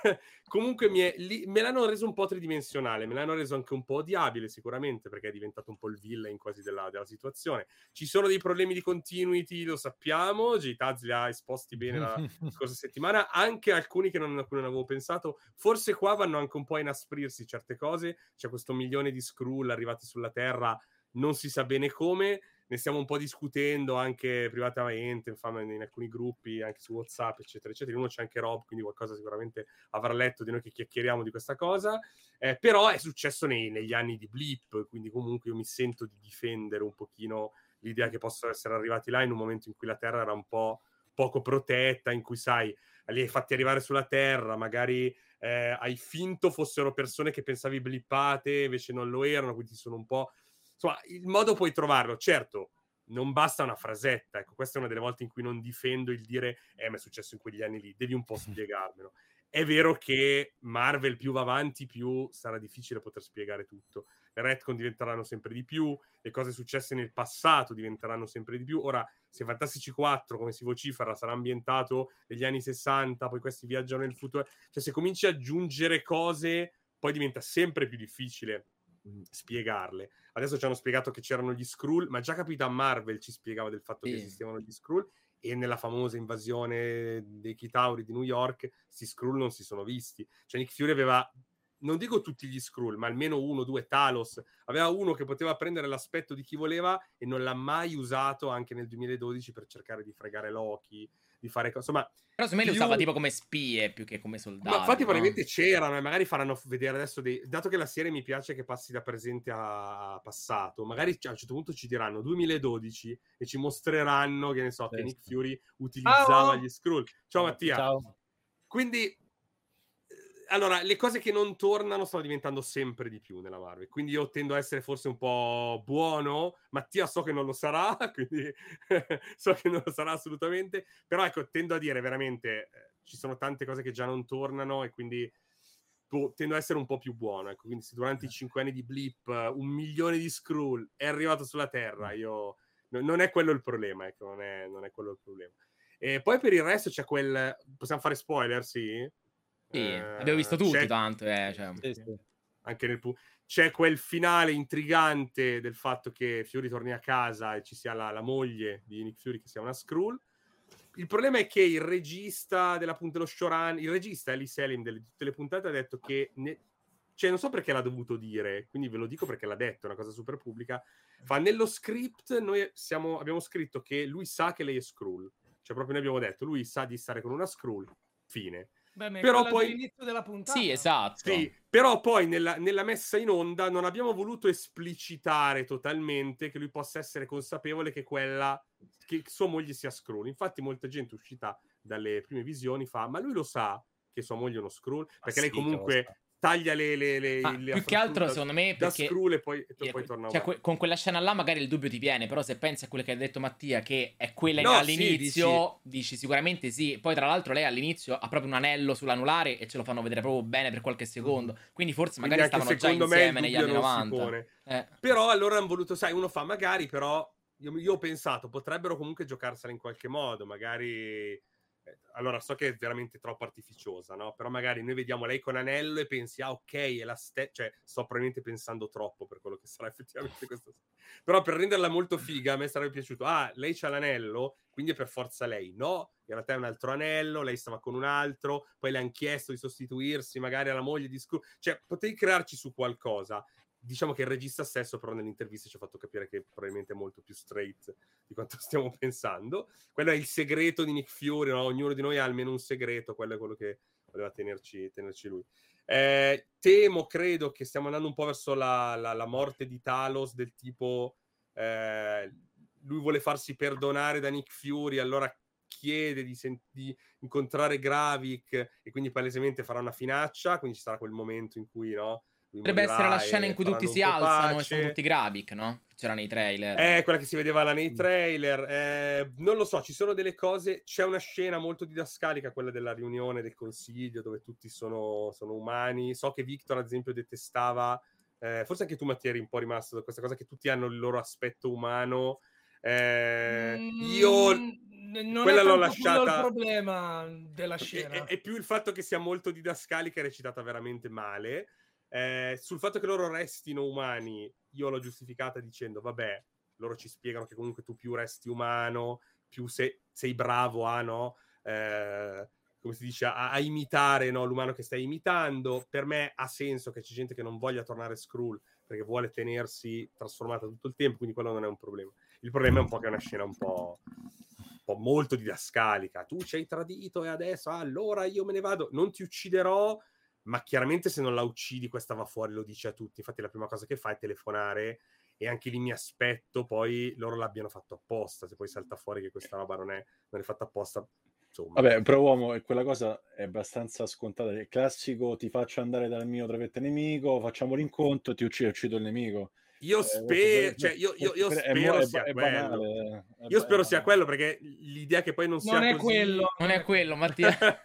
Non lo so, vediamo. Io ci spero sempre. Chiudo dicendo che sono contento che mi stanno presentando i Super Skrull, perché sono palesemente loro. Tanto mi hanno fatto notare che comunque i poteri, no, che loro stanno prendendo sono simili ai Fantastici 4. Che erano quelli che c'erano nei fumetti, però non potevano metterli. Ma l'hanno fatto in una maniera molto carina, riprendendo tutte le cose vecchie. Sì. È figo. Come avrà un braccio infuocato, uno che si allunga, la parte ghiacciata che sembrerà un po' la donna invisibile. È quella cosa del tipo, purtroppo li abbiamo presentati molto presto gli Skrull, probabilmente non incontreranno i Fantastici 4, o magari sì, però nel caso visivamente il Super Skrull con i poteri di Fantastici 4 te lo daremo. Vediamo. Sono comunque intrigato, mi è piaciuta. Io la penso come te per metà, nel senso che anch'io il discorso dei tanti Skrull sulla Terra me lo sto facendo andare bene, anche se palesemente c'è qualcosa che non va, anche se cavolo, nel 2000 e quando era, adesso ho già perso le date totalmente, chiunque ha un telefono e vede qualsiasi oggetto che si muove, che atterra sulla Terra, che se ne va, cioè è impossibile che nessuno abbia visto altre astronavi, altra gente che arriva sulla Terra, ma vabbè, me lo faccio andare bene. Mi sono fatto andare molto meno bene Rudy, perché per me Rudy non ha senso che si comporti così, un po' per come abbiamo visto che è Rudy, ma vabbè, ci può stare dargli, vuoi renderlo più frizzantino, ok, ma più che altro stai parlando con Nick Fury, una persona che tu conosci, di cui per forza ti fidi, e chi ha letto i fumetti lo sa, ma anche chi non ha letto i fumetti è sempre un passo avanti a tutti, è una persona che sa sempre quello che fa. Il fatto che tu ti incazzi, ti giri male, non gli credi, o me lo spiegano in qualche modo, o mi è dura crederlo dal mio punto di vista. Cioè, magari è uno Skrull. Sì, esatto, magari chissà cos'altro, però o me lo spiegano, la vedo davvero tosta che un personaggio come Rudy... tra l'altro uno che si è sempre fidato di un Tony Stark che non era proprio la persona più stabile del mondo e comunque si è sempre fidato, non si fida, addirittura gli si gira male a Fury, che è veramente la persona di cui dovresti fidarti ciecamente nel mondo Marvel, perché lui sa sempre tutto, cioè addirittura nei fumetti, anche nella Secret Invasion fumettistica, proprio aveva previsto un sacco di cose, cioè era veramente avanti. La vedo veramente stupidina come cosa. Quello me lo faccio andare meno bene. Sul resto devo dire che anche a me sta piacendo la serie, mi sta intrigando, mi piace come, seppur in maniera diversa dal fumetto, ma come diceva prima il buon Cap, chi se ne frega, se vuoi leggerti il fumetto ti leggi il fumetto, quindi non è che devi stare per forza... Anzi qua hanno proprio detto, gli scrittori hanno detto non leggete Secret Invasion, fate una cosa diversa. Sì. No, è una... Tanto non sarebbe mai potuta essere... No, ma perché appunto lì ci sono di mezzo tutti, veramente... ti costava un occhio della testa, ma poi... Però l'idea e la sensazione che ti dà il fumetto Secret Invasion te la dà la serie, ovvero chi è quello lì, potrà, non potrà essere... chissà, come stavo dicendo io poi poco fa, dicendo con Rudy, tra l'altro, sarà, non sarà, chissà. Quindi un po' quella cosa lì te la sta mettendo. Però appunto il fatto, tante cose non tornano e o te le fai andare bene e ti godi questa serie così, che comunque appunto secondo me ha tanto da dire rispetto ad altre che abbiamo viste, o problemi ci sono e sei uno che se li fa pesare, insomma ti cambiano la visione. Cap che prima di darti la parola saluto tutti. Ciao, avete un consiglio della settimana? Tutte e due? Sì, io l'ho già detto nella mia storia Instagram, Nimona su Netflix. Se non ci fosse stato Spider-Man Across the Spider-Verse, per me il miglior film animato del 2023, per me anche Oscar contender. Mi spiace che Disney l'abbia scartato, ma sono contento che Netflix l'abbia salvato. Guardatelo e parlatene, in Italia se ne sta parlando poco, ma è veramente molto molto bello. Grazie, ciao Rob. Ciao. Pick up? Vai via, io immagino la manina sia. Prima di salutare col consiglio, se posso dire velocemente Secret Invasion, rispondo perché purtroppo devo scappare a malincuore. Allora, sono praticamente d'accordo anch'io con quello che hanno detto loro. Dissento sulla questione Rhodes, perché dal mio punto di vista non la reputo stupida. È un qualcosa che forse magari noi qua diamo un po' per scontata, però a volte dovremmo capire a chi parla questa serie.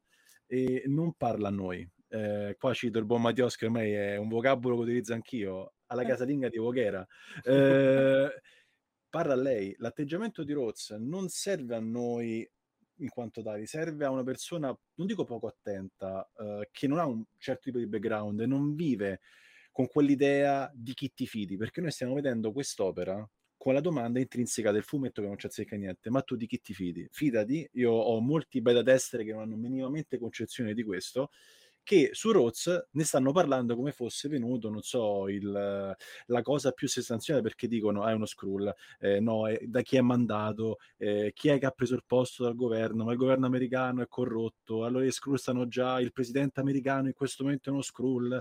Però... pensano già questo, cose che noi giustamente... Però così. Sai qual è il problema? Lo pensano perché è scritto male il personaggio, perché non si comporta come dovrebbe agire lui. No, più che altro tu l'hai visto in tanti film e non ha mai avuto questo... Sì, è un personaggio diverso. Ti posso dire una cosa molto triste, Matti? Quando non hai grandi punti di forza, provi a giocarti la carta per far chiacchierare di qualcosa che è nulla cosmico. Però io sono nella condizione per cui io spero che sia uno Skrull, perché altrimenti è un personaggio stravolto completamente. No, certo.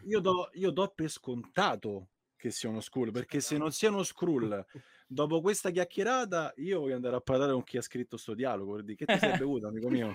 Cioè no, ma è così, cioè che ti sei bevuto quel giorno in sceneggiatura, perché c'è qualche problema di fondo, quindi lo do per scontato che sia... magari potrebbero arricchirci il perché, cioè, dato che poi dopo lui sarà protagonista di Armor Wars, cioè magari spiegarci un attimo perché si sia in qualche modo irrigidito, oppure, non lo so, senta il peso degli anni, è diventato super...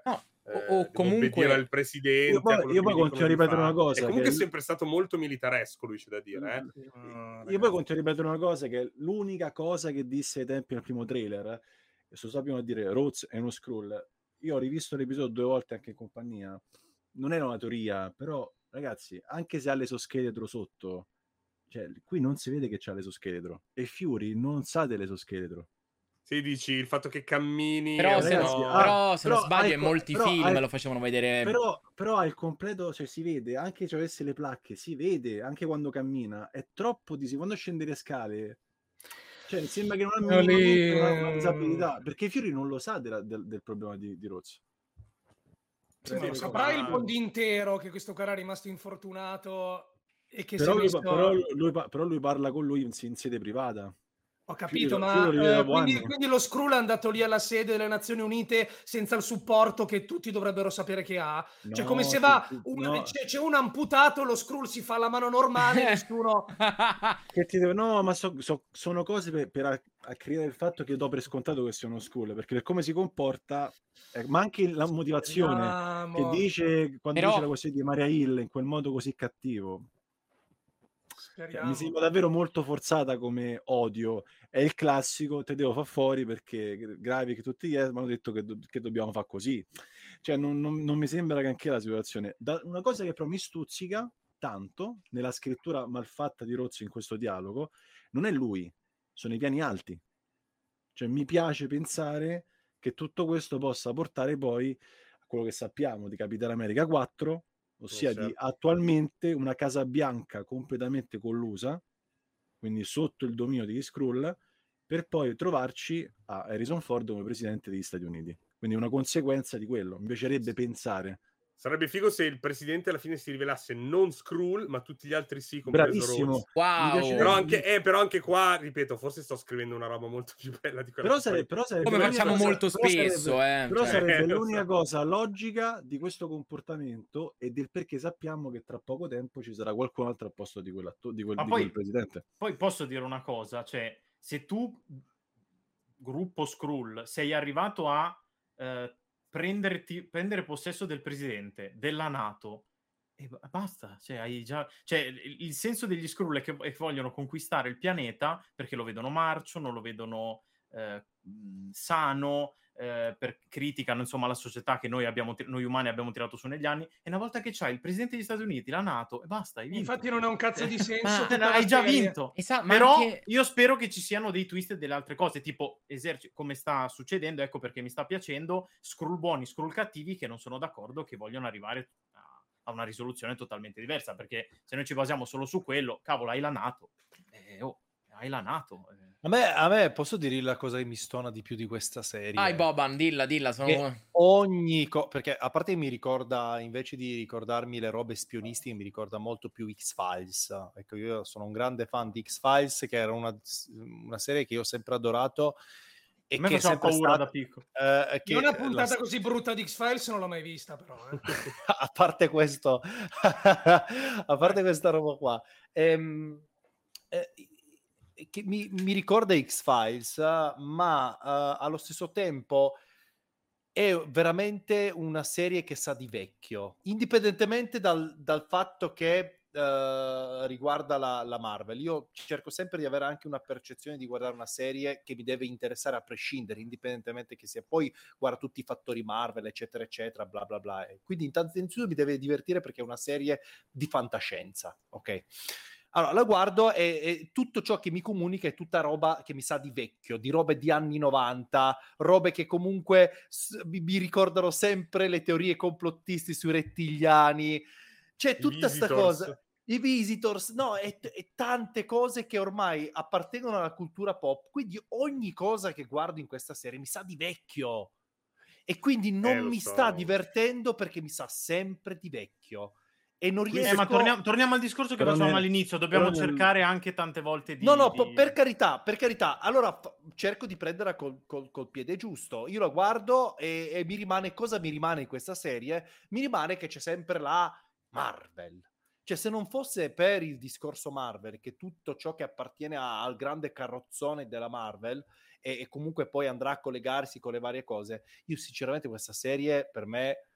purtroppo la andrò a scartare, cioè la toglierò dopo i 2 episodi, per me sarà già un po' da mettere da parte, perché ogni input, ogni cosa che vedo mi sa di cose già prevedibili, ma anche allo stesso tempo talmente confusione che non so cosa aspettarmi, non so come spiegarvelo, perché mi sa di già visto, e il fatto che mi sa di già visto che so già che qualcosa mi stupirà, ci saranno dei colpi di scena, perché giustamente c'hai 1000 cose, c'è gente che si trasforma in 3 secondi in un'altra persona, Nick Fury alla fine del primo episodio, avete visto cosa succede, cavoli, uno si trasforma in Nick Fury, allo stesso tempo si ritrasforma, può succedere di tutto, ecco, in quel caso. Quindi però in generale la serie mi sa molto di vecchio, ok?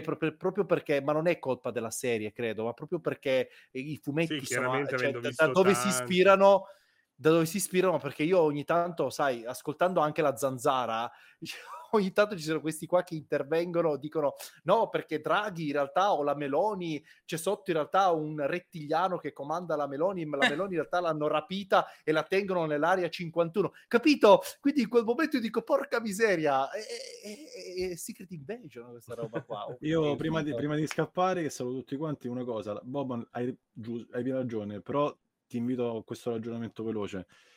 Questo tipo di atmosfera nel carrozzone MCU manca da quasi 10 anni. Sì, ci sta, ma infatti poi io ti dico, quello mi è rimasto la Marvel. In questo momento quando sto guardando la serie, lo guardo come dico, ok, sto guardando, cerco di mettere i piedi per terra, non voglio aspettarmi chissà che cosa da questa cosa che mi ricorda personalmente un po' Visitors, un po' X-Files, eccetera, eccetera. E quindi voglio vivermela come una serie Marvel, perché so già che dopo ci saranno 1000 collegamenti. Sì, però io la vivo in un modo che mancava da un po' dentro quell'ecosistema Marvel, che a me piace tanto. E poi altra cosa, in una situazione attuale, io poi non vedo tantissime serie TV, magari come altri di voi, in questo momento, per assurdo, essendo vecchio, come dici tu, però manca in questo momento, se ci pensi, di tante serie spionaggio. Su Prime di serie di spionaggio ce ne quante ne vuoi. Però ti parlo di mediaticamente impattanti in cui se ne parla un po' di più. Mediaticamente impattante Secret Invasion? Beh, oddio. Solo perché è Marvel, diciamo. Il peggior esordio della Marvel. Sì, però comunque no, beh, i numeri sono un'altra cosa. Però è una serie, è una serie Marvel che vuoi paragonare alle tante serie minori presenti su Prime? No, per carità, però leggevo anche in chat, no? Sa di vecchio perché da tanto che non si fanno serie di spionaggio, ammazza, su Prime ne esce una al mese. Quella lì con Richard Madden, Jack Reacher. Citadel. No. L'altra con quello che in Fast X fa l'amante di Momoa. Ce ne quante ne volete, andate a vedere. Solo questo. Per il resto io chiudo così. Ho visto molto peggio nell'ultimo periodo. Non mi illudo minimamente, anzi chiudo lasciando poi una riflessione. Ho il terrore che in questo caso pensavo inizialmente che 6 episodi fossero tanti, invece vedendo come vogliono approcciare la cosa ho paura che sia poco, che diventi poi un correre su correre, mettendo un po' tutto in mezzo negli ultimi episodi, lasciando troppi dubbi e poche certezze, che abbiamo già visto tra l'altro nelle serie. Pensavo che soffrisse il troppo, invece ho paura che per come stiano prendendo un po' troppe cose alla lunga, spero che siano un po' più centrati per la fine, perché comunque io non so quanto vogliano esaurire il discorso Skrull dentro l'MCU. Questo mi preoccupa tutto qua. Questo è. Ciao. Svette, tu arrivi a Dovia, un bacione, Dovia, un bene gigantesco. Hai un consiglio, Cap? Gaku esce questa settimana, manga edito da J-Pop, dal creatore di Blue Giant, che consiglio in maniera spassionata. Tutto qua. Un abbraccione a tutti, a presto. Ciao. Ciao. Aggiungo ancora una cosa perché poi devo andare anch'io.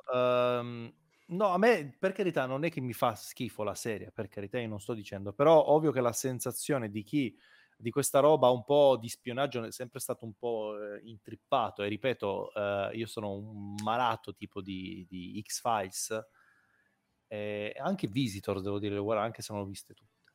E quindi mi piace quello che stanno, cioè mi piace, ho capito l'intento, però io da divoratore di prodotti simili veramente troppe cose mi sanno di vecchio e un po' ridondanti, e come vi ho detto mi rimane solo la questione della Marvel. Ho visto in chat che chiedevano riguardo alla sigla. Sì, esatto, pure ero curioso di farti parlare di questa cosa. Poi hanno tantissimi, perché quando ne ho parlato poi tantissimi hanno scritto ma perché in realtà l'hanno fatto apposta, perché giustamente è proprio il concetto degli Skrull che devono cercare di mettere. Boh, a me sembra una paraculata questa spiegazione.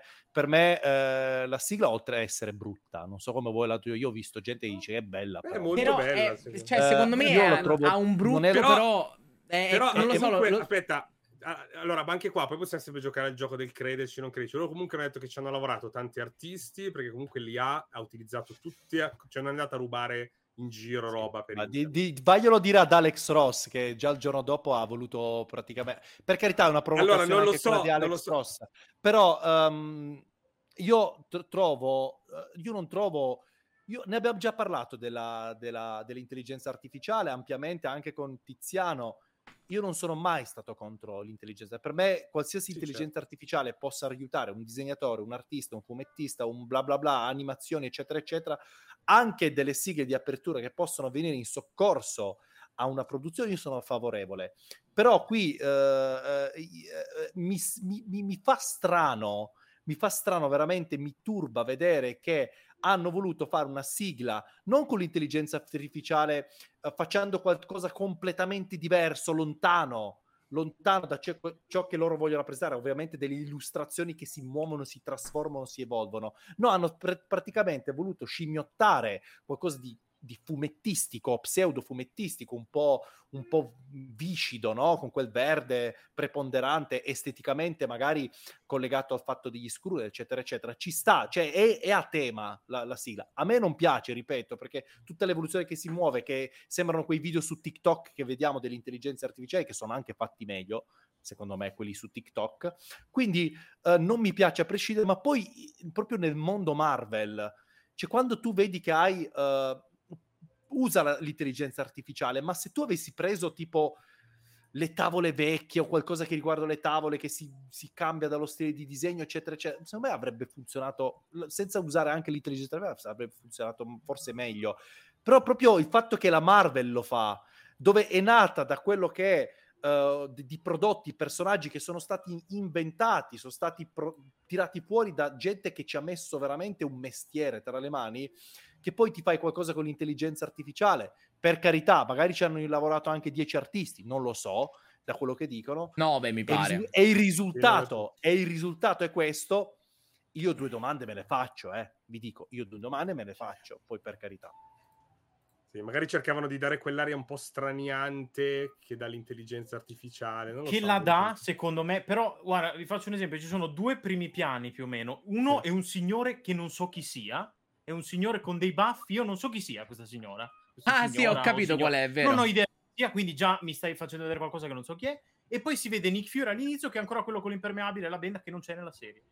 Quindi io non capisco... ci dovrebbe essere dopo, Mark, perché l'ho rivista proprio oggi da una foto del trailer. C'è una foto, cioè c'è una scena del trailer dove lui, come in The Marvels, si rimette la benda e c'ha tutta quella giacca lì. Quindi è probabilmente quella scena. Può essere, non so, io... Però tutto il resto mi sembrava, concordo, mi sembrano delle cose a caso. È un po' a caso, un po' tutto a caso. Poi sì, allora, l'idea di stranirti ti stranisce, ma non forse per i motivi troppo...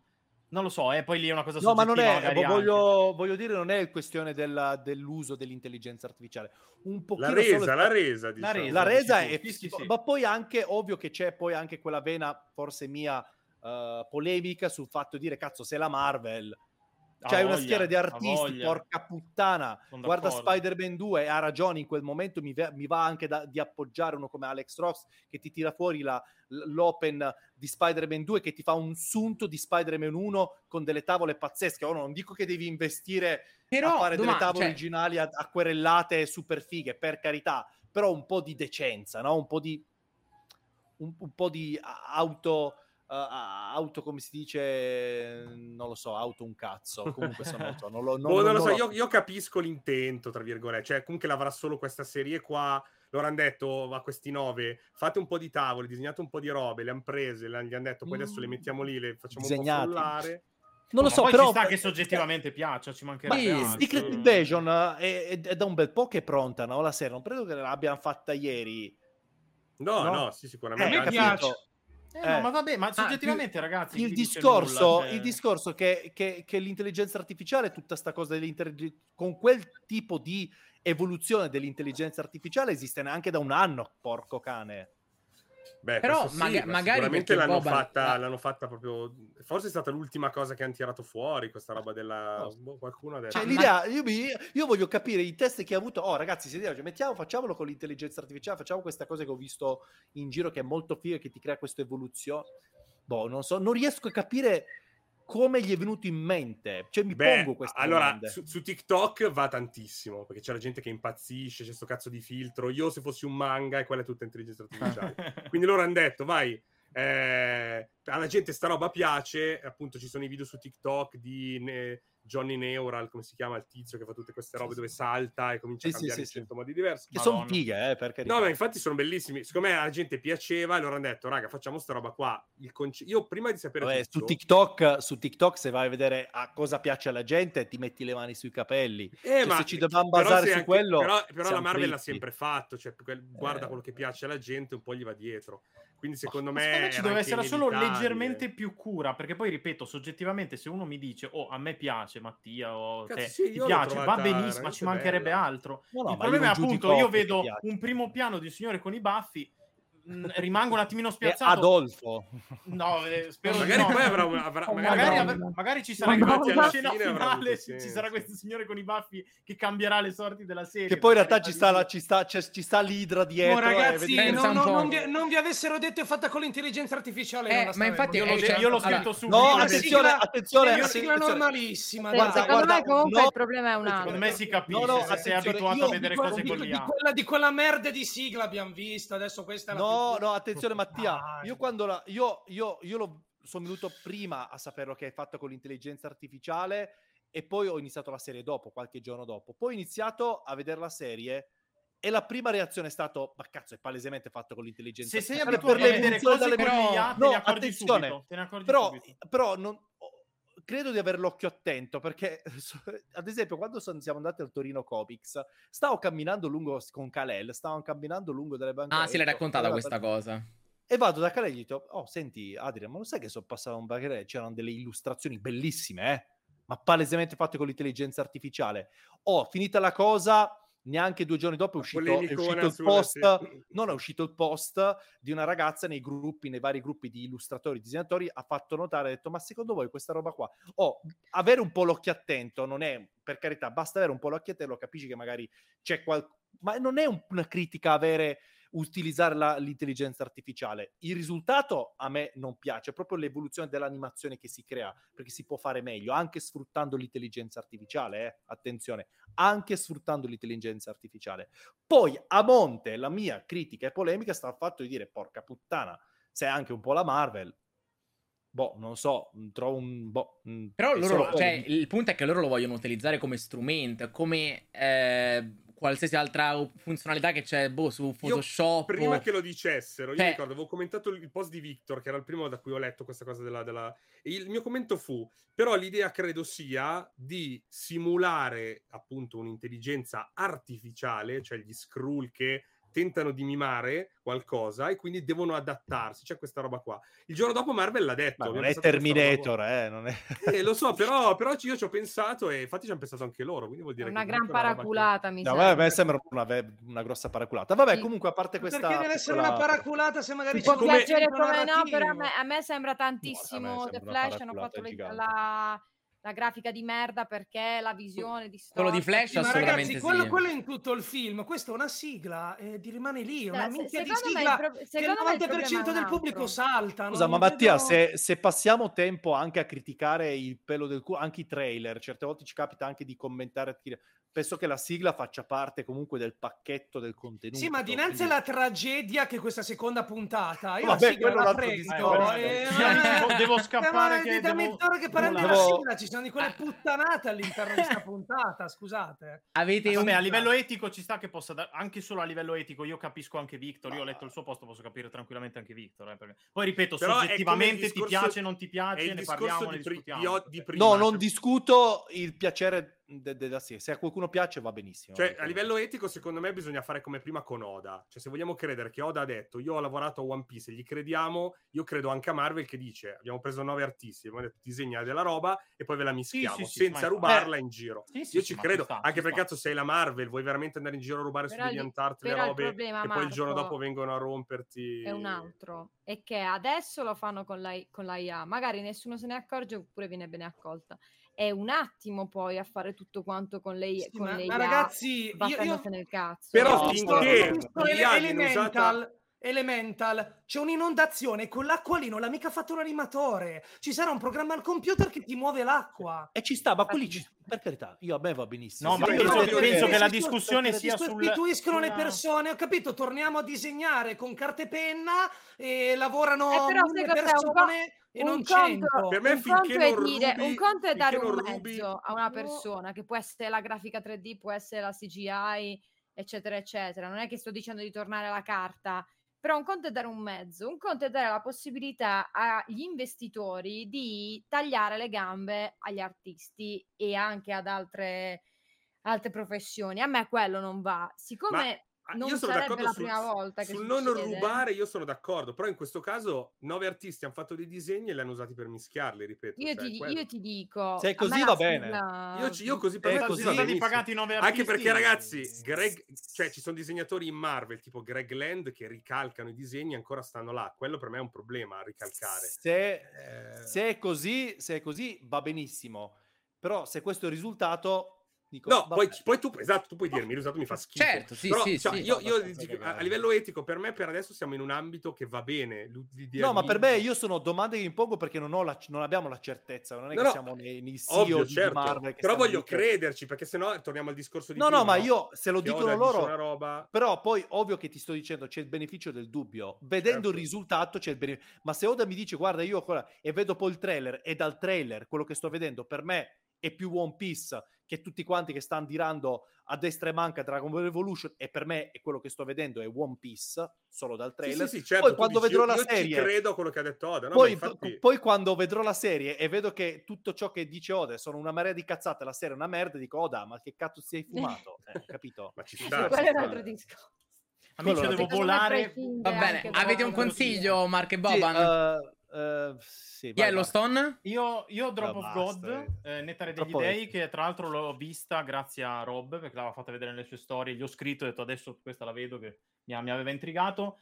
La trama velocissima, c'è un innanzitutto sono sfide tra sommelier, c'è un'eredità che viene messa in ballo, loro la devono vincere, devono fare queste sfide appunto e tra l'altro è preso da un manga, devono fare queste sfide questi due giovani ragazzi, di cui una è la figlia di quello proprio che di cui è l'eredità. Ovviamente in mezzo ve la sto facendo strafacile perché devo scappare, ma di mezzo c'è discorsi di sentimenti, perché lei era la figlia di questo papà che la trattava malissimo ma l'ha fatta crescere sotto la sua influenza. Insomma, casini, ve la consiglio tantissimo perché veramente si vede che è presa da un manga, perché è proprio impostata a mo' di shonen con le sfide e tutto, quindi dategli un occhio su Apple TV.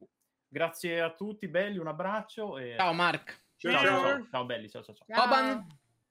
No, un cazzo da consigliare perché ultimamente non ho visto niente, quindi ho visto poca roba, però so robe che penso avrete già visto anche voi, avete già consigliato. A me piace sempre consigliare qualcosa che magari pochi hanno visto, però purtroppo non ho avuto troppo tempo.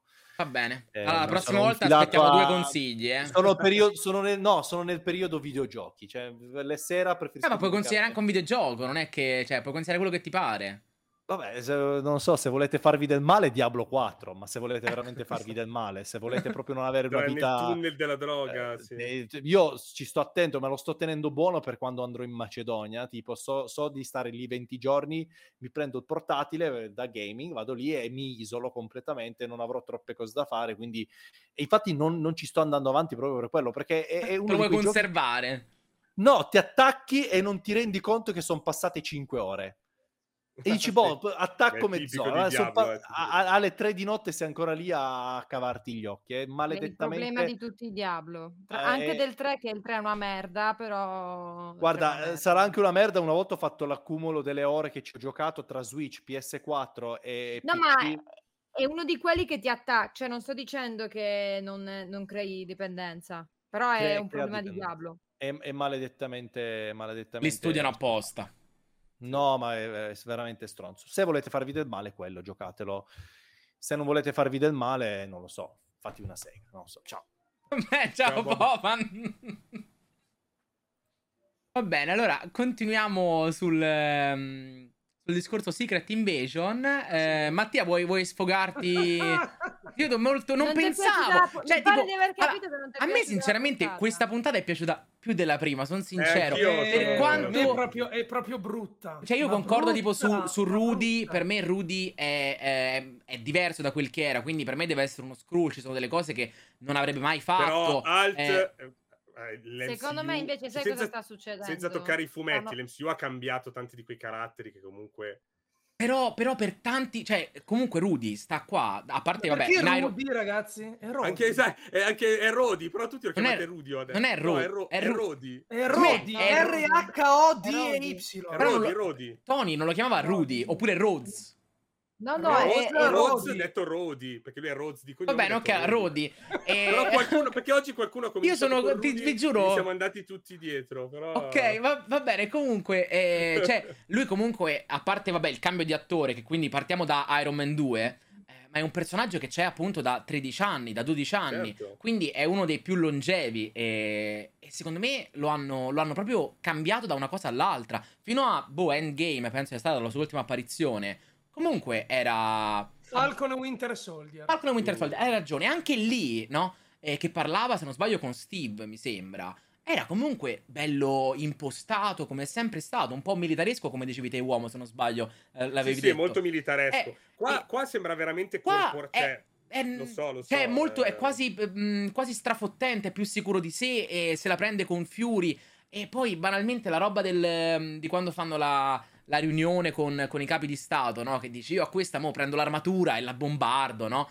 È una roba completamente inaspettata, tipo in Iron Man 2 c'era la situazione in cui Iron Man, cioè, Tony si trovava a subire il processo, no? Contro il Senato americano, quel che era, e Tony faceva le battute e lui lo riprendeva, lui era quello che teneva le corde, no? E invece qui lui è diventato Tony, cioè è superante, secondo me deve essere... Tanto anche Fury parla di bombardarla, però. Anche Fury dice, cioè, questa roba del bombardare gliela ripete anche Fury. Gli dice se Fury qualcuno l'ha fatto arrabbiare, non penso gli dica, vuoi bombardare? Forse sì, c'è ragione. Lo dice, tipo... Allora, io vi dico una cosa, a me la puntata non è dispiaciuta, però sto cominciando a vedere le prime avvisaglie della catastrofe, che di solito arrivano alla terza e quarta puntata, per quanto riguarda le storie Marvel, cioè le serie Marvel, scusate. Adesso sta arrivando un po' prima. Io ho notato una cosa, stanno sminchiando la caratterizzazione di un paio di personaggi, ma credo che non è neanche solo quello il problema. Ti dico la verità, devo ancora rilevarlo, perché l'ho vista poco fa, quindi io la sto macinando ora, per farti pensare, quello è uno Skrull, ora. È una cazzata, è una grandissima puttanata. Questa cosa che stanno facendo, se lo stanno facendo per questo motivo, però o è così o siamo in un universo alternativo. Io lo spero, ma gli state dando una fiducia. Falcon e Winter Soldier non hai capito, nella loro serie sono diventati all'improvviso due stronzi, non erano Skrull. Sharon Carter, noi custodiamo ancora nel nostro cuore la speranza che sia una Skrull, ma non ce l'hanno più fatta vedere, è diventata una fessa anche lei. Però ti sto dicendo una cosa, se cioè, stanno sbagliando, anche se la loro strategia è quella degli sceneggiatori Marvel, è una grandissima stronzata, perché non ha senso. Il problema è che la puntata in sé è anche divertente, è anche carina, però a livello di coerenza sta già cominciando a far apparire quelle crepe che tipo io in Miss Marvel ve l'avevo visto quando lei prende e va in India. Qui invece già la seconda puntata tu inizi a fare cos'è sta stronzata? Dopo una prima puntata megagalattica con... Posso spoilerare, sì? Sì. Con la morte di un personaggio magari non importante, che però ci eravamo abituati anche a vedere, a conoscere. Magari non era uno dei principali, però esisteva ormai da 10 anni. No, però quindi... eravamo di quelli a cui tutti affezioni, seppur non faccia granché. Nick Fury che è tutto incazzato, che ce l'ha col mondo, eccetera, eccetera. Nella seconda puntata, non lo so, è cambiata completamente atmosfera e secondo me non ha senso.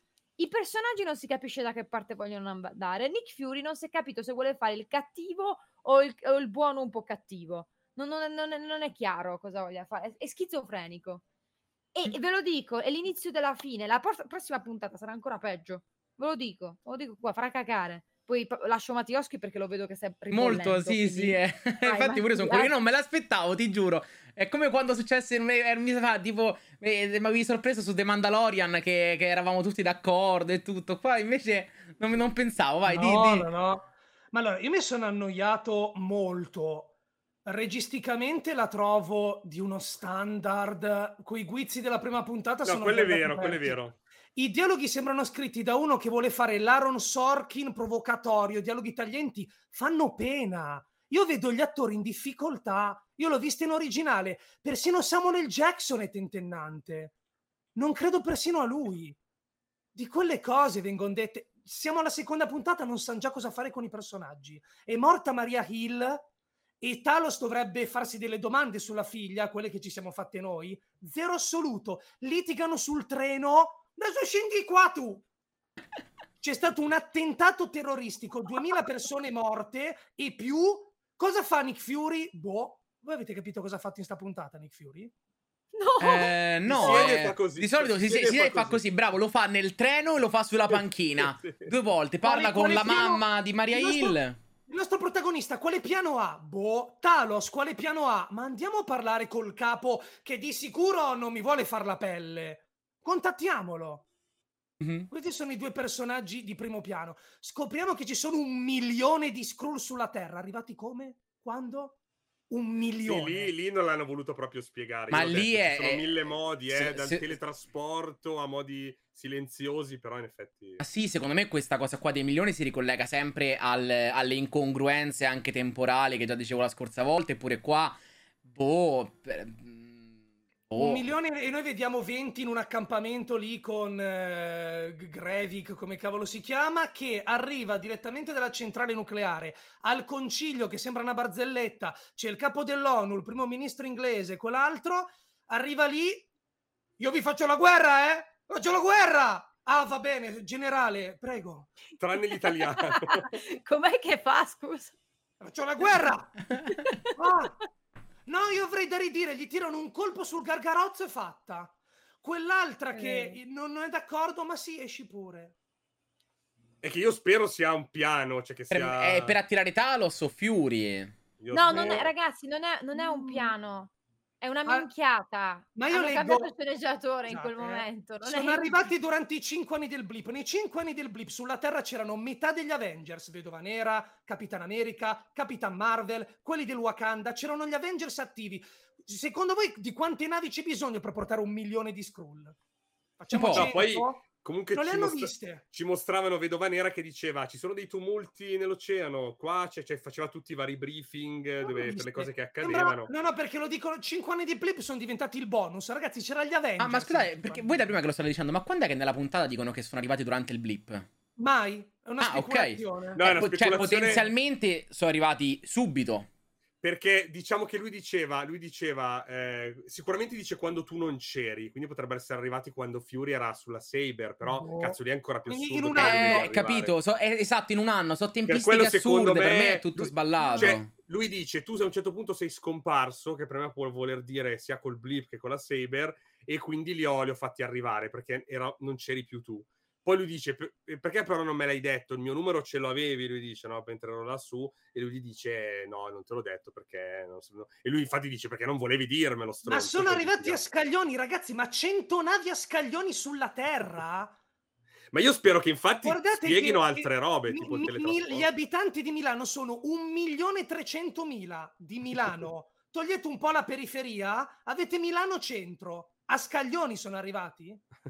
E non li ha visti nessuno. Ma se anche fosse stato, ci sono una marea di astronavi, una marea di sensori, cioè è assurdo, la Saber viene costruita proprio per questo, ma poi comunque già da prima ti pare che non rilevano tutte le cose. Come hai detto te, ci stavano Avengers più attivi di quelli che ci stanno ora, no? Ai tempi, durante il blip c'erano tutti, cioè era metà degli Avengers che effettivamente proteggevano la Terra, o Captain Marvel e Rocket andavano in giro per lo spazio. Quindi sicuramente dovevano essere più sotto controllo. Gravi, lì, sono il generale, no? Io voglio conquistare la Terra. Il primo ministro inglese, come diceva Mark, il primo ministro inglese, il capo della NATO, ma cosa devi conquistare? Cosa devi conquistare? Alcuni degli uomini più potenti della Terra sono Skrull e sono dalla tua parte. Ma cosa devi fare? E mi hanno detto, hanno ideali diversi. Quelli si accontentano di convivere con gli umani, l'altro vuole la supremazia.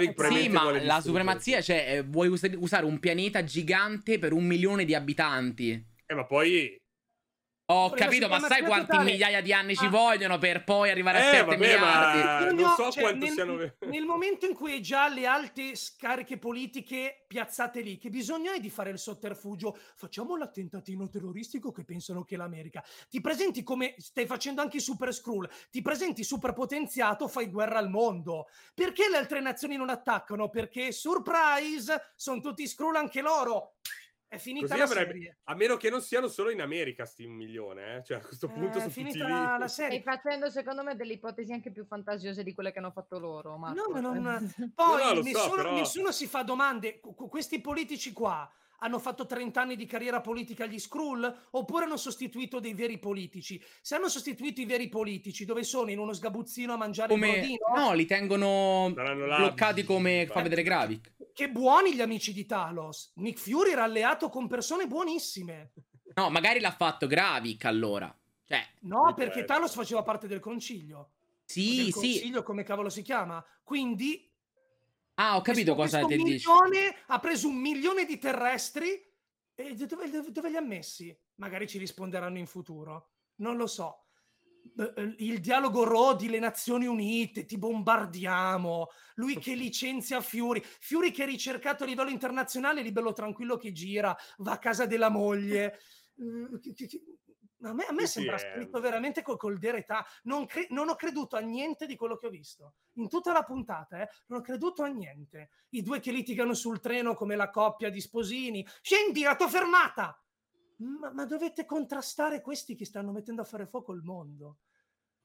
Quell'altro che dobbiamo sperare che sia uno Skrull, altrimenti un deficiente. Anche il presidente degli Stati Uniti che non si presenta.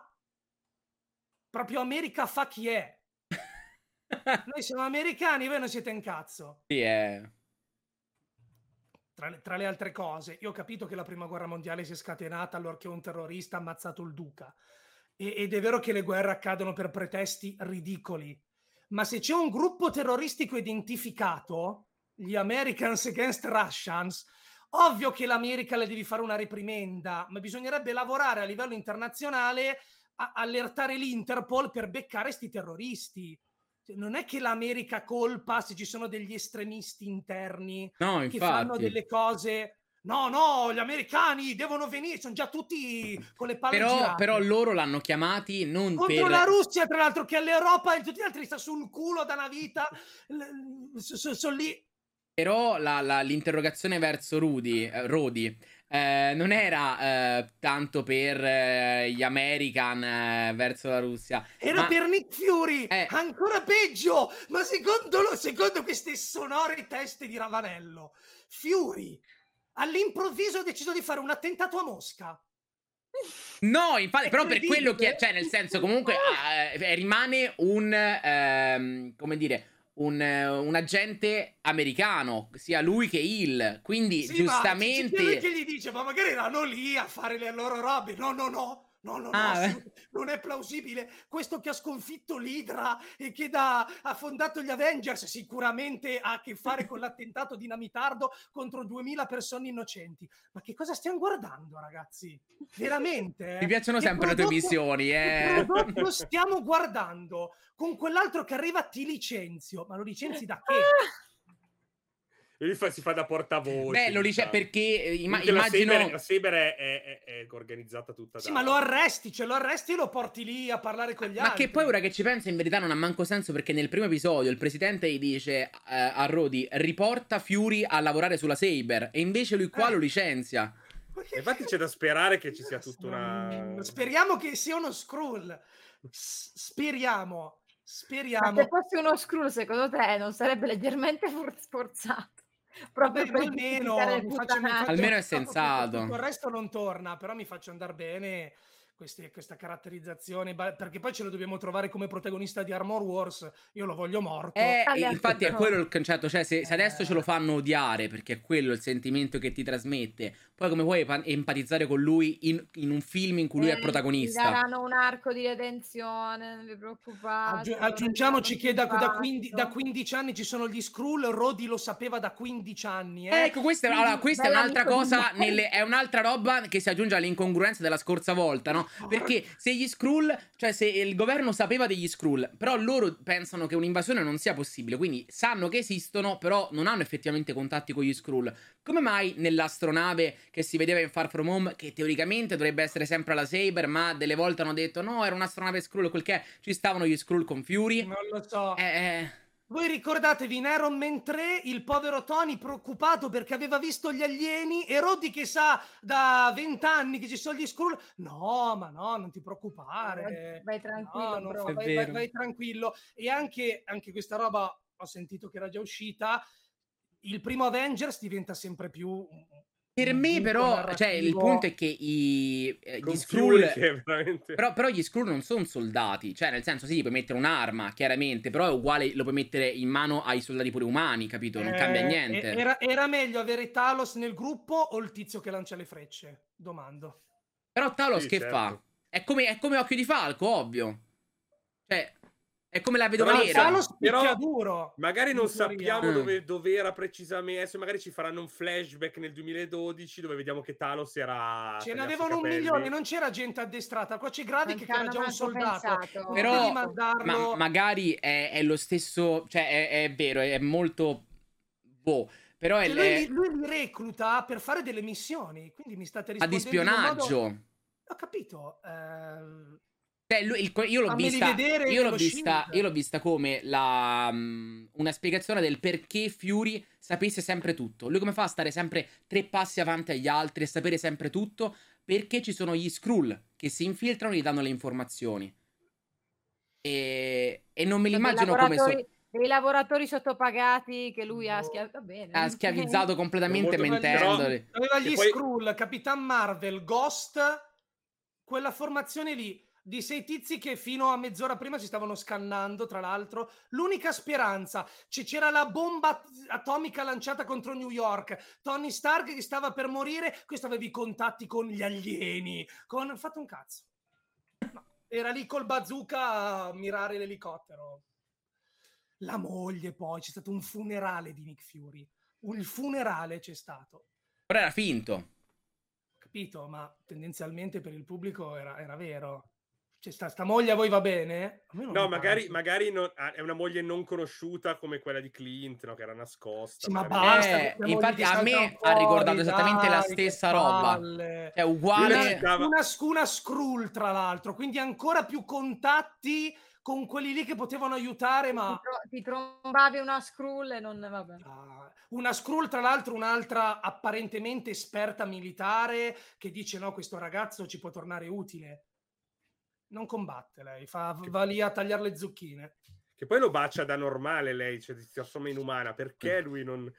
Secondo me, cioè io l'ho interpretata come il fatto che lui e che lei voglia, diciamo, farlo sentire un po' più vicino, nel senso che Fury magari... non può diventare uno Skrull, lei può diventare come lui, e quindi per avere una vicinanza a livello di sentimenti... Allora, no... Poi queste retcon sono minuzie, se vogliamo, è proprio la puntata in sé che per me è scritta male. Sì, anche perché poi c'è anche quella roba, perché non chiamiamo gli Avengers? No, dopo sai, gli Skrull li sostituiscono, sì, anche no. Lì, però... Vabbè, minchia, quanto sono bravi, cazzo!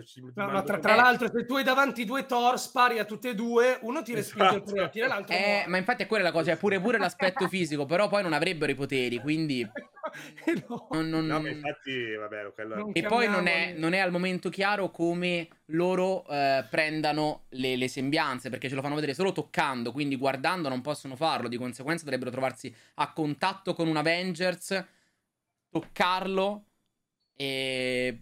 Aggiungiamoci che potrebbero avere tutti gli abiti che vogliono, invece c'è quello lì col cappellino di South Park, la recluta lì, tutto lì.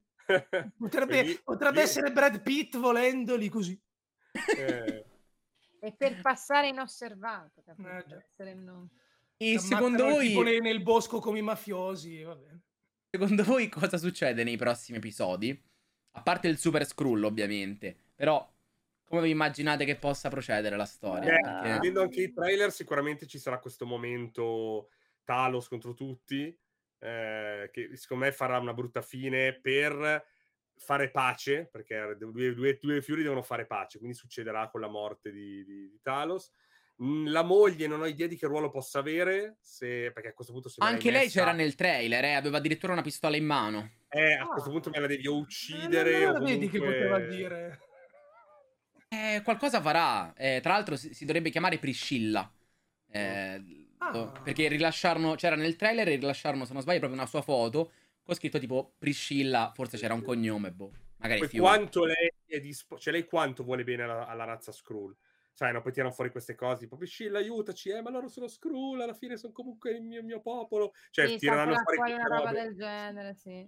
No, io ti dirò di più, secondo me ci troveremo in una situazione alla Agatha Harkness con Talos, cioè praticamente troveranno un modo per imprigionarlo e non ammazzarlo.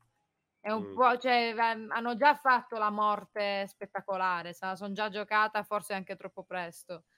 Talos, cioè, secondo me ce lo troveremo fra i coglioni e ci sarà una risoluzione del tipo: no, fratello mio, io ti voglio bene, io ti ho sempre voluto Talos, bene. Amico mio, abbracciami così. Invece sì, Sonia la devono menare con la figlia, quello sì, assolutamente sì. Sonia, vi è piaciuta con l'interrogatorio? Beh, ha tirato fuori un pochino qualcosa di più dal personaggio, che è comunque una roba abbastanza già vista. Per me era come l'Umbridge di Harry Potter. Mi hanno fatto notare che anche le stesse frasi di Mr. Blonde, cioè proprio è Tarantino style proprio, no? Però il problema è che qua siamo anche troppo generosi con questo paragone. Perché no, a me certo, sembra una di quelle cose che tu dici, no dai, facciamola un po' come ha detto Mattioschi prima. Vogliono fare Andy Serkis, ecco, in questo caso vogliono fare il Tarantino. Sorkin. Alan Sorkin, scusa. A me sembra la contessa della Fontaine 2.0. Simile, però non agisce la contessa per quelli che abbiamo visto. È un personaggio che non so cosa vogliono farci. Quando è arrivata la sua sequenza, io avevo un po' voglia di dormire. Cosa vuole fare costei? Non sappiamo con chi è schierata, più che altro. Fa parte della MI6, niente. Però... Lei è la Fury cattiva. Fury vogliono raccontarcelo come quello che non tortura, non uccide... Tentiamo di non litigare. Lei è quella che invece dice: no, no, questi qua però, stanno invadendo. In teoria hanno presentato la contessa come la Fury cattiva. Sì, lei è la Fury cattiva solo in questa serie, poi finirà male, dai. Infatti, secondo me la leveranno dalle palle e salterà pure fuori che è uno Skrull. Che magari si è dimenticata di essere Skrull. C'è questa roba che nei fumetti c'è che vorrei. Che sei così tanto umano da dimenticare. Che si è dimenticato. Però sì, però anche qua ho sempre, ce l'ho già detto tante volte in questa live, magari stiamo veramente creando una serie troppo più bella di quella. Alla fine morirà come una scema, le spareranno, il presidente è uno Skrull pure lui. Io sto abbassando tantissimo le aspettative, forse non avete capito, cioè per me il fatto che no, lei possa essere uno Skrull è una merda, cioè perché vuol dire che questo personaggio non è servito a niente e l'unica caratterizzazione che hai è il twistone dove lei è uno Skrull, che guarda un po' è basata tutta la serie su sta puttanata del film. Certo. Ma io non riesco a fare... Perché è difficile fare teorie? Perché i personaggi non stanno facendo niente. Cioè, ripeto, Fiori in questa puntata cosa fa? Niente, quello sì. Vado un attimo da Rodi. Viene licenziato e basta. Poi vado da mia moglie. Talos lo vediamo un attimo che ha il piano geniale della vita, quindi possiamo speculare su quello, su come andrà l'incontro tra i due. Ma tanto sei già nel trailer, quindi... tra l'altro, e basta. I Super Skrull arrivano... Ok, quello anche Super Skrull che è lo spunto carino che ho trovato. Che fra l'altro Super Skrull è comunque Gravik ha dei segreti nei confronti del suo popolo anche qua. Cioè, comunque è stronzo pure lui, perché Gaia non sa niente, lo segue, c'è Steve Dalton, questi due professori che voglio capire. Anche perché quello che diceva Gaia nel primo episodio è che comunque non tutti gli Skrull che stanno con Gravik sono combattenti, alcuni semplicemente abitano lì, perché alla fine, come dicevamo prima, cioè Gravik che è il guerrafondaio e vuole distruggere tutti, agli altri non gliene frega niente, vorrebbero una casa dove vivere, e a questi hanno la centrale nucleare dove vivono come Skrull, altri sono diventati umani e vivono la loro vita, alcuni sono al governo, quindi alla fine il problema è più suo, che si è sentito tradito, che vuole fare sta roba. Sì, cioè io capisco pure che magari volevano il loro pianeta singolo e tutto, però una convivenza come vuole fare anche Talos, infatti è alquanto plausibile. Tra l'altro, ecco, sulla roba della continuità, delle cose un po' così, anche in treno comunque, Fury fa delle domande che io un po' mi sono detto, ma davvero non le sapeva ste robe? Cioè, raccontami di Skrullos, raccontami di... No, lui voleva arrivare a qualcosa che non sapesse. Sì, certo, però... Cazzo, a me è venuta in mente anche un'altra domanda, perché voi giustamente mi state dicendo di un Gravik guerrafondaio, mentre magari altri Skrull si sono integrati. Ma quello che fa il capo della NATO e quella che fa il primo ministro, cosa volevano fare? Sì. Se Gravik è il guerrafondaio e gli altri invece vogliono via, cosa volevano fare? Potevano prendere il posto di chiunque, no, capi di stato. Perché? Per comunque avere i loro vantaggi e poter fare quel che vogliono. Capito, potevi diventare un attore, uno sportivo, un campione di pallacanestro. Profilo basso. Tra tutte le robe il capo della NATO. Sì, che poi comunque hanno tolto l'identità a qualcuno inevitabilmente, a meno che poi non fosse un barbone a caso e loro poi hanno fatto carriera politica. È un po' la cosa del Mattioschi, torniamo sempre lì, è un po' come la cosa del presidente degli Stati Uniti che è Solidus Snake. Che è uguale. Sì, effettivamente. Cosa... Nessuno si fa, come perché nessuno si fa delle domande. Io fino alla prima puntata ero a bordo perché mi stavano raccontando la storia di un gruppo sparuto di Skrull, perché ne abbiamo sempre visti pochi, che poverini vorrebbero una casa, non sanno come fare. E ipotizzavamo magari il presidente, che comunque da solo può fare fino a un certo punto, quindi ha bisogno del pretesto per attaccare. Ma adesso ci sono almeno 3 politici in ballo di peso, quindi cosa vuoi? E lì che lo stesso Fury dice anche a Rudy, ma tu sei sicuro che tutta la tua scorta non sia Skrull? Cioè comunque sembra veramente che a questo punto tutta la Casa Bianca nella scena che abbiamo visto erano magari tutti Skrull. Quando più che altro non mi domando, hanno fatto il concilio, basta. Pure perché Fury, cioè perché dà per scontato che invece Rudy non lo sia? Non lo sia. Cioè, a me ha fatto strano questa cosa, l'ho accettata, poi non ci ho più pensato fino a questo momento. Però lui dubitava subito della guardia del corpo, che ok, però non hai la certezza che lui non sia uno Skrull. Secondo questo ragionamento dovrebbe dubitare letteralmente di tutti. Certo. Però sarebbe stato anche un po' quello il fascino di tutti, tranne probabilmente di Talos, che poi l'altra cosa che mi sono domandato è perché questa cosa non ce la dicono, non ce la fanno mai vedere. Uno Skrull può trasformarsi in un altro Skrull? Uno Skrull nello Skrull? Perché il punto è che io mi domandavo nella prima puntata l'ho detto quando l'ho vista, è che tra di loro non si possono mai rubare l'identità. Cioè tipo Gaia a un certo punto gli sta sul cazzo Gravik e dice sai cosa, io faccio fuori Gravik e divento lui. Lo può fare?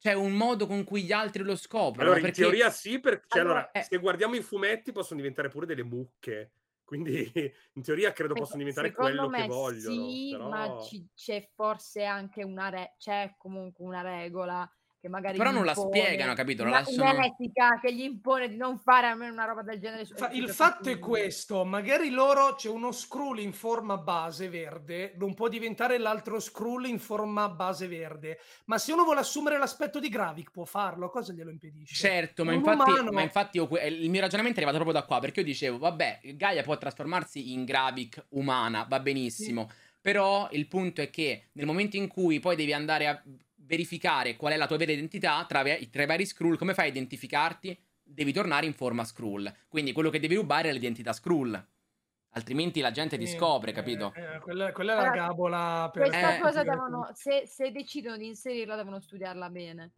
perché o me la può ma non penso, è già troppo complicato per loro. Cioè io non penso che metteranno in mezzo una cosa del genere, perché si vanno a impelagare ancora di più ed è una cosa che non vogliono fare. La finiranno in una maniera molto facilona.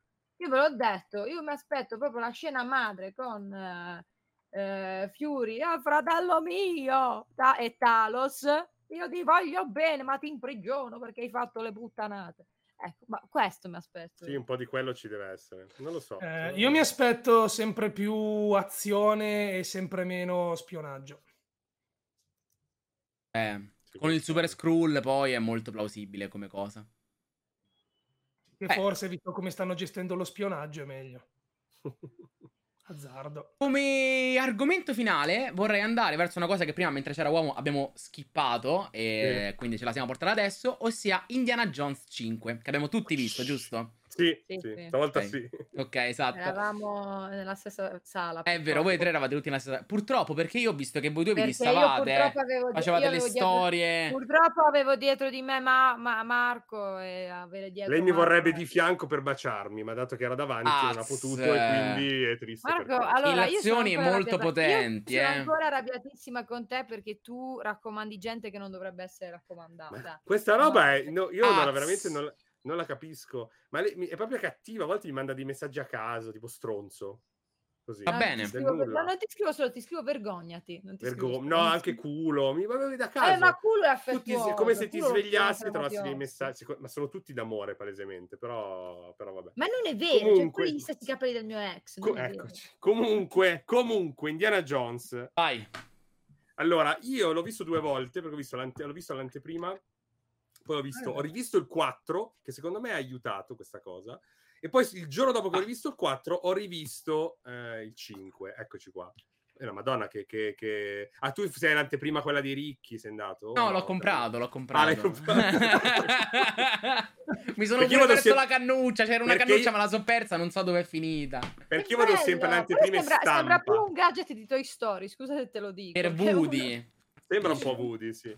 Io vedo sempre le anteprime stampa, no? Non quelle poi VIP, no? Dove certo, sì, gadget. Sì. E comunque no, mi è servita questa cosa un po' perché la seconda volta l'ho preferito ancora di più, cioè mi è piaciuto ancora di più della prima volta, questo 5. E visto che poi spesso alla fine c'è questa domanda, fate la classifica, è meglio o peggio del quarto, perché i primi 3 sono intoccabili, ed è vero, questo film non è possibile che possa in qualche modo essere meglio dello Steven Spielberg quando aveva due maroni così. Per me sì, è superiore al quarto, che appunto avendo rivisto veramente da poco aveva troppe cose. Io il quarto non lo odio, non sono uno di quelli nemmeno io. 1, 2, 3 bellissimi, quarto che schifo, mi è sempre piaciuto, ne riconosco comunque tutti i problemi, e rivedendo veramente il giorno prima a tante cose che erano molto da Spielberg probabilmente, che è comunque la vera assenza di questo film, ma che ho preferito a sto punto non ci fossero. Cioè, se Spielberg più va avanti negli anni, più le minchiatone che lui ama metterci, deve metterci le esagerate, allora preferisco le abbiano tolte. Perché è un film molto Mangold, c'è molto crepuscolarità, c'è molta ricerca un po' del capire qual è il tuo posto, come in Logan, no? Lui ha ucciso Logan, il film è tutta una riflessione su cosa significhi essere Logan in un mondo che non è più adatto a essere un X-Men, perché ormai sono morti tutti. Stavo dicendo che James si vede che è un film molto Mangold. Crepuscolare, eravamo arrivati là. Crepuscolare, lui ha ucciso Logan non poteva più essere il mutante X-Men in un mondo dove ormai gli eroi non esistevano più. Qui, bene o male, il trattamento è lo stesso. Siamo nel 1969. C'è la corsa verso gli eroi, ormai sono gli astronauti. Lo dice anche il nazista. Io e te siamo persone fuori dal tempo, gli dice a Indy, e non possiamo più essere quello che volevamo essere prima. Quindi questa cosa mi è piaciuta, e non ci sono più le puttanatone alla Spielberg, che a me era sempre divertito, nel 4 comunque mi hanno divertito, ma erano molto più esagerate. C'era per citare Monkey Island, no? L'albero di gomma che ti fa rimbalzare, c'è lei che va, Marion che guida con la... Ah, era bello, a me piaceva, ma per carità, però chiaramente ti toglie molto. Cioè, questo film è un film che possiamo fare spoiler, sì. Tranne nel momento viaggio nel tempo, bene o male ti tiene sempre ancorato molto a una verosimiglianza anche quasi eccessiva rispetto agli altri indie, quando poi comunque, per carità, con i tuk-tuk in giro per Tangeri alla prima scalinata quella roba doveva fermarsi. Sì, è incredibile. Però poi metti la gomma da masticare, ora non so se possa effettivamente, però mi piace, lui l'ha identificata come la gomma prodotta in Marocco. Vedi? Con dentro quella cosa lì che mantiene il calore. Per me è un film scritto veramente che ogni volta ti mette quella cazzatina per tentare di spiegarti. Chiaramente il 4, no? C'è Spielberg, ci aveva fatto delle robe, dal figlio che rimane attaccato alle 2 macchine, si piglia nelle palle tutte le robe, lui che fa il duello, spara. Quello è veramente... Per carità, è anche molto ben coreografato, a me piace, però chiaramente non riuscirebbero, cioè io qua mi chiedevo nel prologo, ma questi riescono a correre sul treno, no? Anche Toby Jones, sto piccolino... che non ha il fisico di Indy, che però sta sul treno in piedi e fa aiuto, venite a salvarci, però poi penso al figlio e dico quello era pure peggio. Quindi diciamo che qua hanno voluto limare tutto, preoccupati secondo me anche di come poteva accoglierlo internet, qualsiasi cazzatona poteva essere, allora hanno deciso di non farle. È un film che si prende pochi rischi, è un film che non è coraggioso in nulla, questo film, anzi anche il finale. C'è gente che ho sentito dirgli, cazzo, ma almeno Indy fosse rimasto là, cazzo gliene frega di cambiare la storia. No, ovviamente te lo riportano nel presente, stanno attenti a non creare casini col tempo, fanno tornare Marion, no? Li fanno abbracciare tutto, hanno eliminato il figlio perché tutti l'avevano odiato e quindi hanno detto via, lo togliamo, ma sono stati bravi a utilizzarlo in sceneggiatura, perché la sua morte crea comunque il divario tra lui e Marion, quindi lui perde il figlio e poi perde anche l'amore della sua vita perché... i due litigano e non riesce più a... io faccio così, Tizi, ogni volta che vedo una roba strana, tu però giochi con i nostri sentimenti. E quindi insomma l'hanno anche utilizzato bene, cioè non abbiamo detto tuo figlio è morto quel cretino, no, comunque lui si dispera per la morte, cioè paradossalmente hanno trattato meglio la morte del figlio qua, cazzo, che la morte di suo padre e di Marcus nel quarto, che gli decapitano pure la statua, cioè nel senso che poverino l'attore era pure morto veramente, tra l'altro l'attore di Marcus. Quindi c'è anche stato un rispetto nell'utilizzo, perché io ho sentito molta gente, il quarto ora è inutile, hanno tolto tutto, hanno utilizzato per me bene cose che non avevano funzionato. Quindi in generale è un film che mi ha soddisfatto. La cosa più importante che io volevo quando sono entrato in sala era che Indy fosse Indy, e a me hanno dato Indy dall'inizio alla fine. Un Indy settantenne, però ci sta, mi piace anche quello. Cioè, quelli che volevano per forza un Indy ancora attivo, se devi fare l'Indy vecchio non farlo. Io non per forza voglio che i personaggi restino granitici nella storia.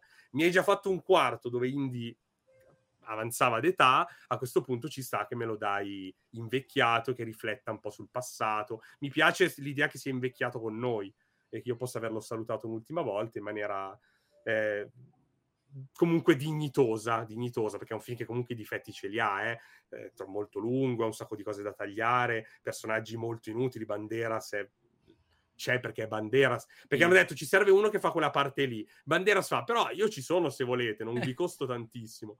Lui ha detto, sono in un film dove posso urlare Indy, abbracciare Indiana Jones. In effetti avrei detto sì anch'io. C'è il bambino, io non l'ho detestato tutto sommato. A me non mi sembra il cosplay di Shorty. Per me è Abatantuono in miniatura innanzitutto. Vi invito a riflettere, ed è un po' lo Shorty della situazione, sì. Però non l'ho trovato, cioè comunque non ha rotto le palle troppo. Poteva essere veramente pericoloso un ragazzino, invece tutto sommato, per dire, ha odiato di più il figlio probabilmente. Non lo so, è un film che fa quello che doveva fare, un film che doveva esserci, perché sai, noi molte volte diciamo era necessario, però a me lo sappiamo che è inutile farci questa domanda. È un film che dovevano fare, e quindi visto che l'hanno fatto così, per me è andata bene, ecco, per visto quello che poteva succedere. Indiana Jones all'inizio ringiovanito non mi è piaciuto, in alcune scene quando è un po' in penombra, quando non è di taglio ma è molto frontale, per me ci sta. Poi dopo esagerano puntandogli sta cazzo di torcia apposta in faccia, solo per farti vedere che in realtà è di Pongo, lì hanno sbagliato loro, però sai, ci avranno speso soldi, quindi 300 milioni sto film non li recupererà mai, quindi no. Però sono uscito dalla sala comunque contento, dai, la citazione del bacio, baciami bellissimo, quanto, quella a me è piaciuta un botto. Io sono un romanticone, quindi sì, ma poi l'ho rivisto. Sveti invece è una porcellona, tutto il tempo continuava, tutte le volte che vedeva i manzi a schermo, ma senti, sono una donna con dei bisogni, scusa, cioè... come e chiudo, come Helena Shaw, che mi è piaciuto come personaggio, faceva il suo, non ha voluto fare quella mi sostituisco a Indy, seppur lo faccio ogni tanto, perché comunque Ford aveva 76 anni quando ha fatto il film, poi canonicamente ne ha solo 70 Indy, in quel film lì, 1899-1969, quindi è 10 anni più giovane in realtà di Ford. Non che giustifichi appunto molte cose che fa, però tentano di dirtelo, dai, no, sono tutto fatto di ferro, mi hanno fatto bere il sangue di Kali, mi hanno usato il voodoo. Infatti il viaggio nel tempo chi se ne frega, per carità, è molto buttato di fuori, molto caciarone, però a me sinceramente è piaciuto, sì, non è dispiaciuto, cioè, poi però è molto è molto finto, però cioè, pure il vecchio del 3 che è un tizio delle crociate, no? Sento un ritorno audio all'improvviso, no, chiedo scusa, è colpa mia perché stavo sistemando un attimo le impostazioni. Ok. E qui, insomma, anche là era veramente un cosplay pure lui, cioè chiaramente, poi perché erano gli anni 80. Sì, il vecchietto quindi... che diceva finalmente sei arrivato, secoli che stavo qua. Quindi anche qua lo traslo con questi qua vestiti un po' da Xena e Hercules che combattono, ma a me è anche un po' il bello di Indy. A me quando Indiana Jones fa vedere i set, a me piace. Cioè nel 4 vanno nella tomba a scavare col figlio, è veramente Gardaland. A me piace, cioè non me ne frega. Quindi quando anche nei vecchi cadevano le rocce ed erano di plastica, no? Che sta crollando il tempio, è tutta roba che mi è sempre piaciuta e mi piace che l'abbiano un po' ripresa, ecco. Quindi positivo su questo Indy 5. Ah, ho una domanda riguardo questa questione del viaggio nel tempo rispetto al 4, no? Perché recentemente anche io ne ho parlato e molti mi hanno detto che il 4 non gli piaceva perché era molto magari fantascientifico. Però sì, anche il viaggio nel tempo è più una cosa fantascientifica, la improntano proprio su Archimede, sulla matematica e tutto. Sì, e... sì, ci sono queste faglie che esistono, lui ha calcolato quando dovrebbero manifestarsi. La differenza, secondo me, è che qui il colpo di scena è preparato per tutto il film. Mm. Nel Teschio di Cristallo a un certo punto è troppo ovvio che c'è un teschio alieno, va bene, fai passare gli alieni che si rianimano e c'è quello in primo piano che fa ma addirittura l'astronave alla fine che distrugge tutto, era troppo, secondo me, non lo so, per me senza, cioè io a me sono sempre piaciute tipo le cose dei Maya, gli Aztechi e tutto, e le leggende di loro che magari ad esempio facevano le piramidi non con la punta ma piatte come piattaforma d'atterraggio per gli UFO, quindi tutte queste cose qua a me sono sempre piaciute. Sì, ma il film le pesca a piene mani da quella roba, pesca da quello, certo. Quindi sia quando l'ho visto, che era la scorsa settimana che l'ho rivista prima di vedere il 5, a me sinceramente è ripiaciuta anche la cosa degli alieni. Ti fanno vedere un cadavere alieno all'inizio, aprono la sì, ti fanno vedere Roswell. Sì, ma un po' forse è un problema di messa in scena. Qui si va a parlare sull'ingegno umano, Archimede che l'ha costruito lui, secondo me lo digerisci meglio. Ma io sono d'accordo che la messa in scena sia migliore. Se l'ho detto che l'artefatto era stato costruito da una civiltà aliena multidimensionale, saremmo stati più infastiditi, a mio avviso. Sì. Ma appunto allora la differenza è semplicemente tra una cosa umana e non umana. Però voglio dire, non è che l'arca dell'alleanza sia... Però quello è mistico. Allora, io qui sono d'accordo con chi dice che i primi tre film sono mistici. Sì, sono assolutamente mistici. Ti fa credere nella magia o quantomeno nel misticismo religioso, sia cattolico, cristiano, che quello voodoo. Nel quarto ci sono gli alieni. Sì, sì, certo. E quasi in contrapposizione con gli altri anche a livello...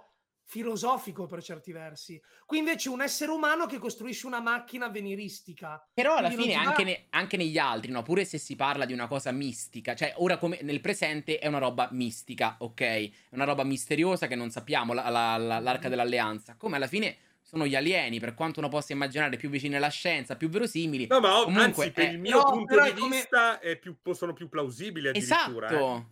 Per me, che non credo, c'è l'idea del sangue di Kali, del voodoo che ti possiede. Però dico, anche lì poi te lo fanno, cioè ti levano quella parte di magia perché te lo fanno vedere. È proprio la messa in scena, secondo me, che qua sembra di chimicito quando parlavo di Avatar, è più elegante nei vecchi. Sì, sono d'accordo. È più buttata di fuori. Ma secondo me sarebbe anche come vedere X-Files, a un certo punto la risposta è che è merito di Dio. Non sono alieni, ma sono angeli. No, capito? Magari uno dice, gli si setta il cervello e dice no, cazzo, però io stavo vedendo X-Files. Ci sono delle puntate a sfondo mistico in X-Files, ma sono delle puntate ogni tanto anche un po' strane. Però è proprio messa in scena soprattutto. Sì, sono d'accordo. Perché proprio la stronavona che spacca fuori, viene fuori e loro la vedono. Io quello lo amo. No, cioè, capito? Io quello che sto dicendo è che, non so, nel primo loro comunque non guardano. Dicono, che cacchio è successo? Ok. La voodoo, sì, però magari mi hanno dato una droga che col fuoco poi mi sveglio. Era tutto un po'... Cioè, ovvio, vedevi il cuore strappato, non è che non le vedevano le robe. Però era tutto un po'... Eravamo sempre... Qua erano molto meno lontani, gli hanno proprio sparata di fronte. Come succede in questo quinto. Però è perché noi abbiamo una percezione di più verosimile verso la questione degli alieni. Ma può essere, non lo so, è tutto un po'... Sì, però non a caso questo film come si apre con la lancia di Longino, ancora una volta misticismo. Sì, infatti io all'inizio pensavo che tornassero un po' in quella direzione, però poi ovviamente ci deve essere il viaggio nel tempo, cioè quindi c'è comunque... Mi ha fatto notare che Mikkelsen, mi leggo così a caso, c'ha una cicatrice, Certo, forse un po' poco per la trambata della cicatrice, però, cioè, dovrà avere la faccia mezza spappolata. Queste due facce minimo. Sì. Ha preso una trave qua, doveva... Infatti mi aspettavo... fatto, ma anche per rifarsi i cattivi tipici di indie, tipo con la maschera, sai, quelle che usavano veramente nella guerra, ceramica, c'era un fatto stranissimo. Tu avresti chiamato uno scienziato mezzo sfigurato per questa, ma non lo so, Gli americani. Ammazza, Indy, c'era quello lì nel primo. No, non hai capito. Lui è uno di quelli che ha progettato la nave che poi ha portato lo... Sì, gli americani l'hanno chiamato. Vabbè, però... C'è la roba di ceramica, la maschera. Ha capito, non però non male. Lo so, mi sembra anche tu, mi sembra un po' troppo. Chi ce l'aveva? Tipo Rami Malek in uno 007, vero? Sì, esatto, una roba del genere. Nessuno lo sa, è tenuto nascosto, non lo dicono che il nazista ha fatto... No, quello si rifà ad antiche polemiche di alcuni nazisti reintegrati nel sistema americano perché erano scienziati. Riguardo il cattivo, ad esempio, la cosa che ho notato è che nei precedenti, quando si facevano vedere i cattivi, tendenzialmente era sempre perché il cattivo si trovava in scena con Indiana Jones e quindi tu quello che scoprivi sul villain era perché comunque c'era Indiana Jones nella scena, tutti i quattro film. E invece qua ci sono proprio delle scene dedicate solo a Mikkelsen, non ci sta Indiana Jones, non c'è nessun personaggio buono, è proprio un approfondimento del cattivo che negli altri mancava. Ho notato questa differenza. Però punto l'hanno... Certo, sì, approfondimenti minori.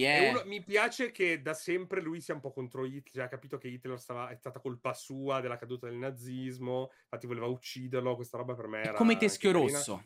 Come Teschio Rosso, esatto. Quella è una cosa, è un'idea anche utilizzata più volte, però è un'idea anche carina. Secondo me... A me piace anche il momento di saper assistere a un momento, uno dei momenti più importanti della storia, la sua fine. Quella roba lì è stata una delle cazzatone proprio dalla indie che però ho amato. Il cattivo che dice, sapete, per assistere a un momento storico, la fine della storia in realtà, perché d'ora in poi potremo controllarla. Me come film in sé è molto divertente. Ha un pezzo che secondo me avrebbero dovuto prendere e cestinare, cioè il rapimento del vero Ruffy di One Piece. Perché detesti quel momento? Perché è completamente inutile, è veramente inutile. Quel ragazzino avrebbero dovuto ucciderlo un attimo prima di entrare nelle caverne, di addentrarsi nelle caverne. Secondo me un po' secondo me era l'arma da utilizzare nel caso poi incontrassero Indy. Ascolta, sono nazisti, non gliene fotte un cazzo. Più che altro per tutto il film ammazzano gratuitamente chiunque, gratuitamente. Poi che non fanno fuori questo ragazzino che non serve tra l'altro assolutamente a nulla.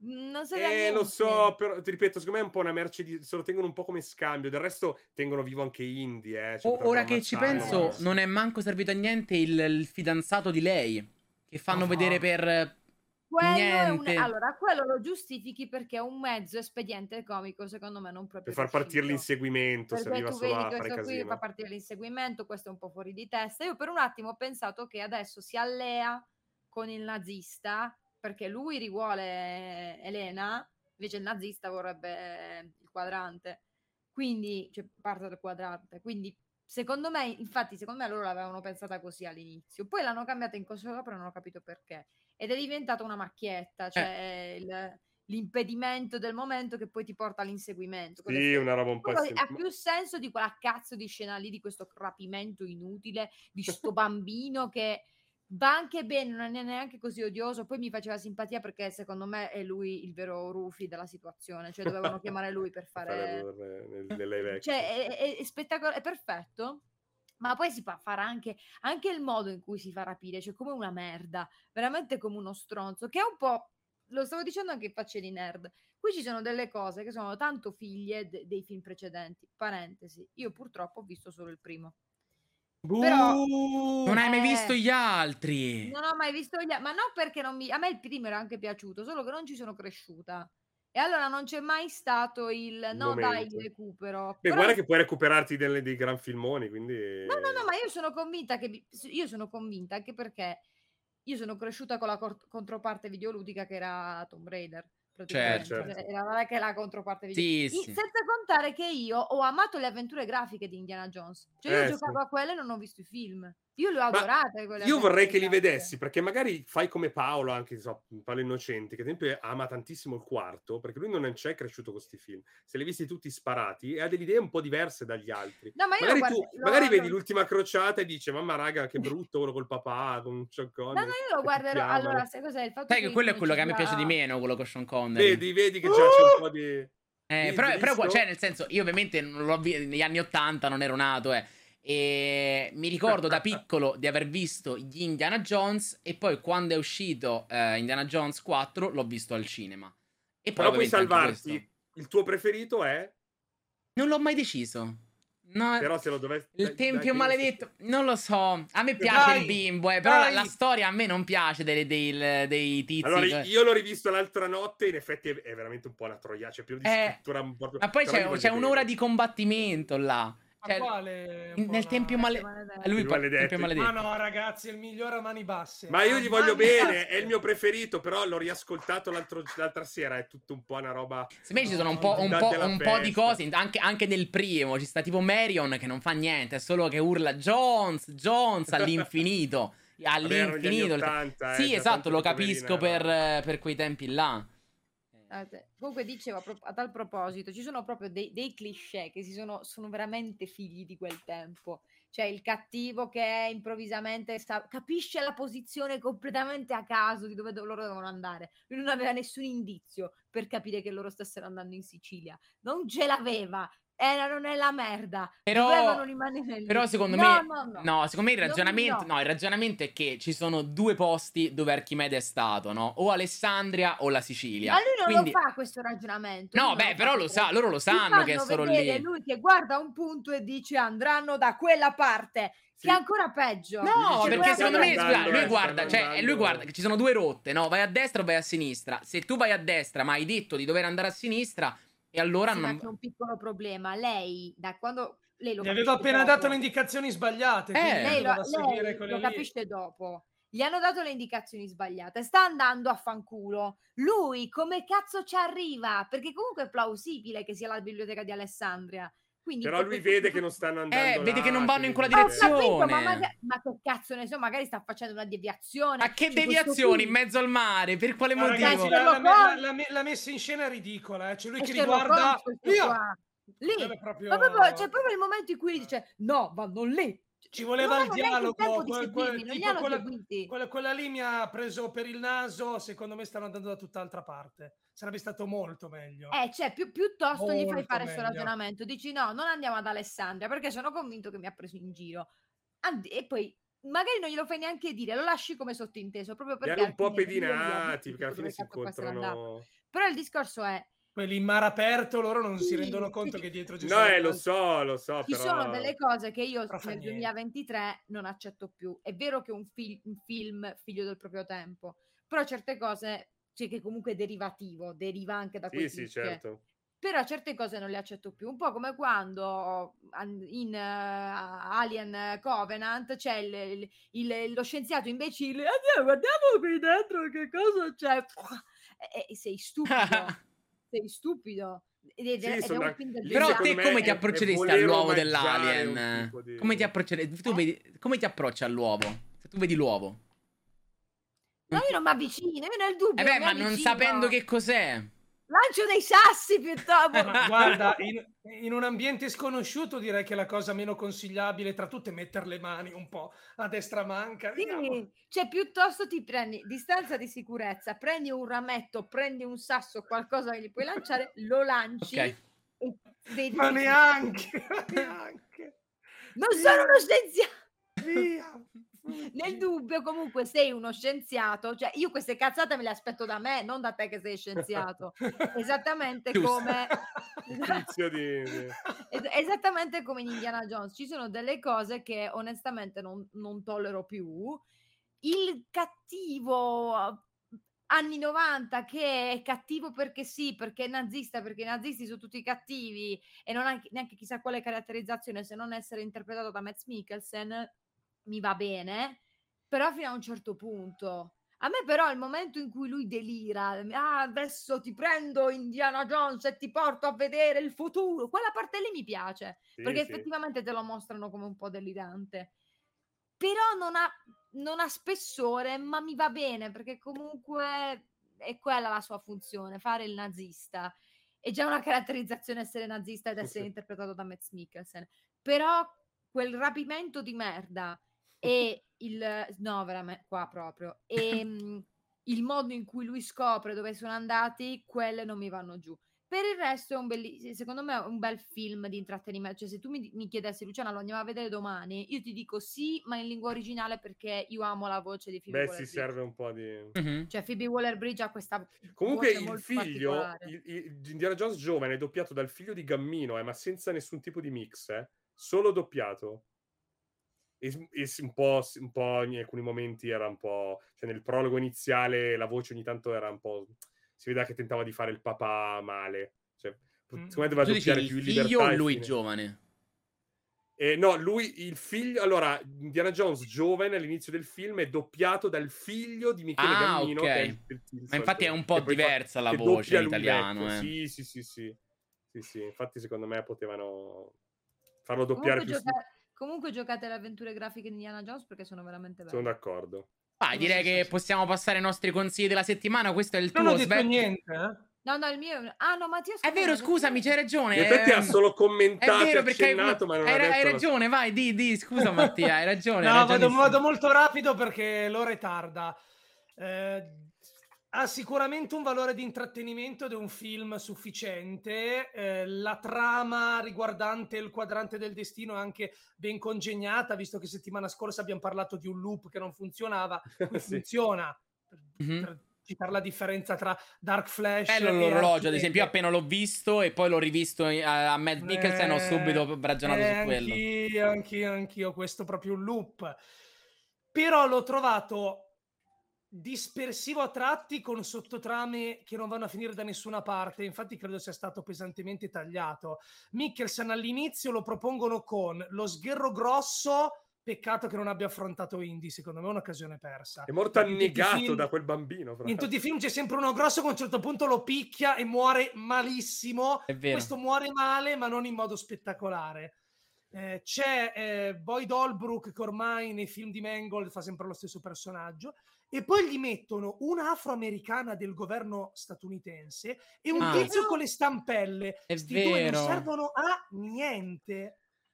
Diciamo che allora non te lo spiegano, però potenzialmente loro servono a mitigare il casino che c'è nell'università. Quindi quando poi loro tornano in America, la Phoebe Waller-Bridge dice a stampelle: guarda che col casino che è successo, cioè patteggiano sicuramente un pochino. Ma te lo stai inventando tu, perché nel film non risolvono la cosa. No, lo so, però palesemente loro conoscevano lei, perché lei e loro... non è la prima volta che si incontrano, loro conoscono la signorina, anzi probabilmente, forse addirittura, non dico che lei è stata mandata dalla CIA, però non so come spiegarti, è troppo, ci sono dettagli che non servono. Lo accusano di omicidio all'inizio, torna a casa alla fine, quindi pretendo una scena in tribunale, ma anche una spiegazioncina. Salla che arriva: ah, sono contento che abbiamo dimostrato la tua innocenza, Indy. Sì, certo.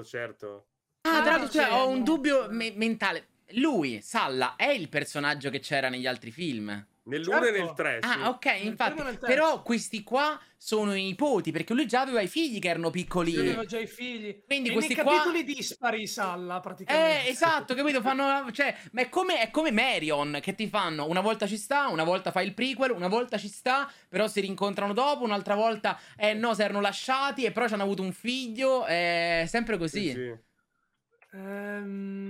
L'ho trovato, oltre appunto dispersivo a tratti, poco divertente. Io mi rendo conto di non aver trovato appieno lo spirito di Indiana Jones, e che soprattutto sono stanco di vedere negato il lieto fine. Il finale di Indiana Jones 4 si sposava, c'aveva il figlio è morto, è divorziato e ha vissuto almeno un 10 anni di merda. Per fortuna che poi alla fine si riunisce con Marion. Però perché 10 anni? Nulla toglie. Non penso, rispetto a quello prima. E però dite che è morto da 10 anni. No, 5. Beh, un po' meno. Credo che sia morto in Vietnam, secondo me. Quindi... ma più che altro mi ricordo che c'erano i documenti. 65, no, ma 65. C'erano i documenti del divorzio, che erano stati ufficialmente firmati a giugno, tanto, e l'Apollo, quindi il film, è ambientato a luglio. Sì, quindi almeno 69. Il divorzio si è concluso tra giugno e luglio. Poi, da quanto tempo... voglio dire... Cioè, ogni qualvolta bisogna reintrodurre sti personaggi e gli deve andare tutto di merda. E Han Solo, i Ghostbusters, e questo... Sì, è vero, c'è sempre almeno questa roba del... un film dove ci può anche stare, ma io non ho trovato un momento nella pellicola in cui lui si riafferma come Indiana Jones. Arriviamo alla fine, c'è il personaggio di Phoebe Waller-Bridge che lo guarda con ritrovato rispetto, ma non c'è mai un... Nel trailer ci facevano vedere lui che tirava fuori la frusta e gli altri che tirano fuori le pistole e lui che scappa. Rimaniamo lì, non c'è mai il momento in cui, cavolo, però sì. Indiana Jones è un figo. Allora, lei, però, infatti, quando lei gli dice sei tornato e lui dice sì, in effetti tu dici, manca però il momento in cui ci è sembrato proprio di dire Indy è tornato. Capito, una ferma, lui che si rimette il cappello e fa una cosa con la frusta. Più che altro perché voleva restare a morire là poco prima. Invece è proprio secondo me è per dirti proprio, cioè, la fine. Lui addirittura non decide consapevolmente di ritornare nel passato, ma gli devi dare un cazzottone, se no lui lì si arrendeva, rimaneva. Quindi ho sentito dire no, però Indiana Jones trattato magnificamente, è trattato come un vecchio che non c'ha più voglia di far nulla. E che semplicemente però vedi, io scendo a patti con questo. A me piace che ogni tanto i personaggi che prima erano inossidabili, ma poi hai deciso di far invecchiare, allora a questo punto però me li devi fare veramente anziani, cioè me li devi fare identici ai primi tre film, perché ormai hai deciso di cambiarli. Allora lì scendo a patti con un indie che non ne può più. Io come finale preferisco quello del quarto, ma nettamente. Infatti, ma sì, non era brutto, a me piaceva. Nel quarto, con tutte le sue storture, perché ne ha a bizzeffe, vedo un Indiana Jones più... Sono entrambi film difettosi, il quarto e il quinto. Certo. Questo è fatto meglio, certo. Credo. C'è molto più squadrato, solido, il cattivo è più riuscito, Phoebe Waller-Bridge non mi è piaciuta. Torna il coso lì, appunto l'antiteratura.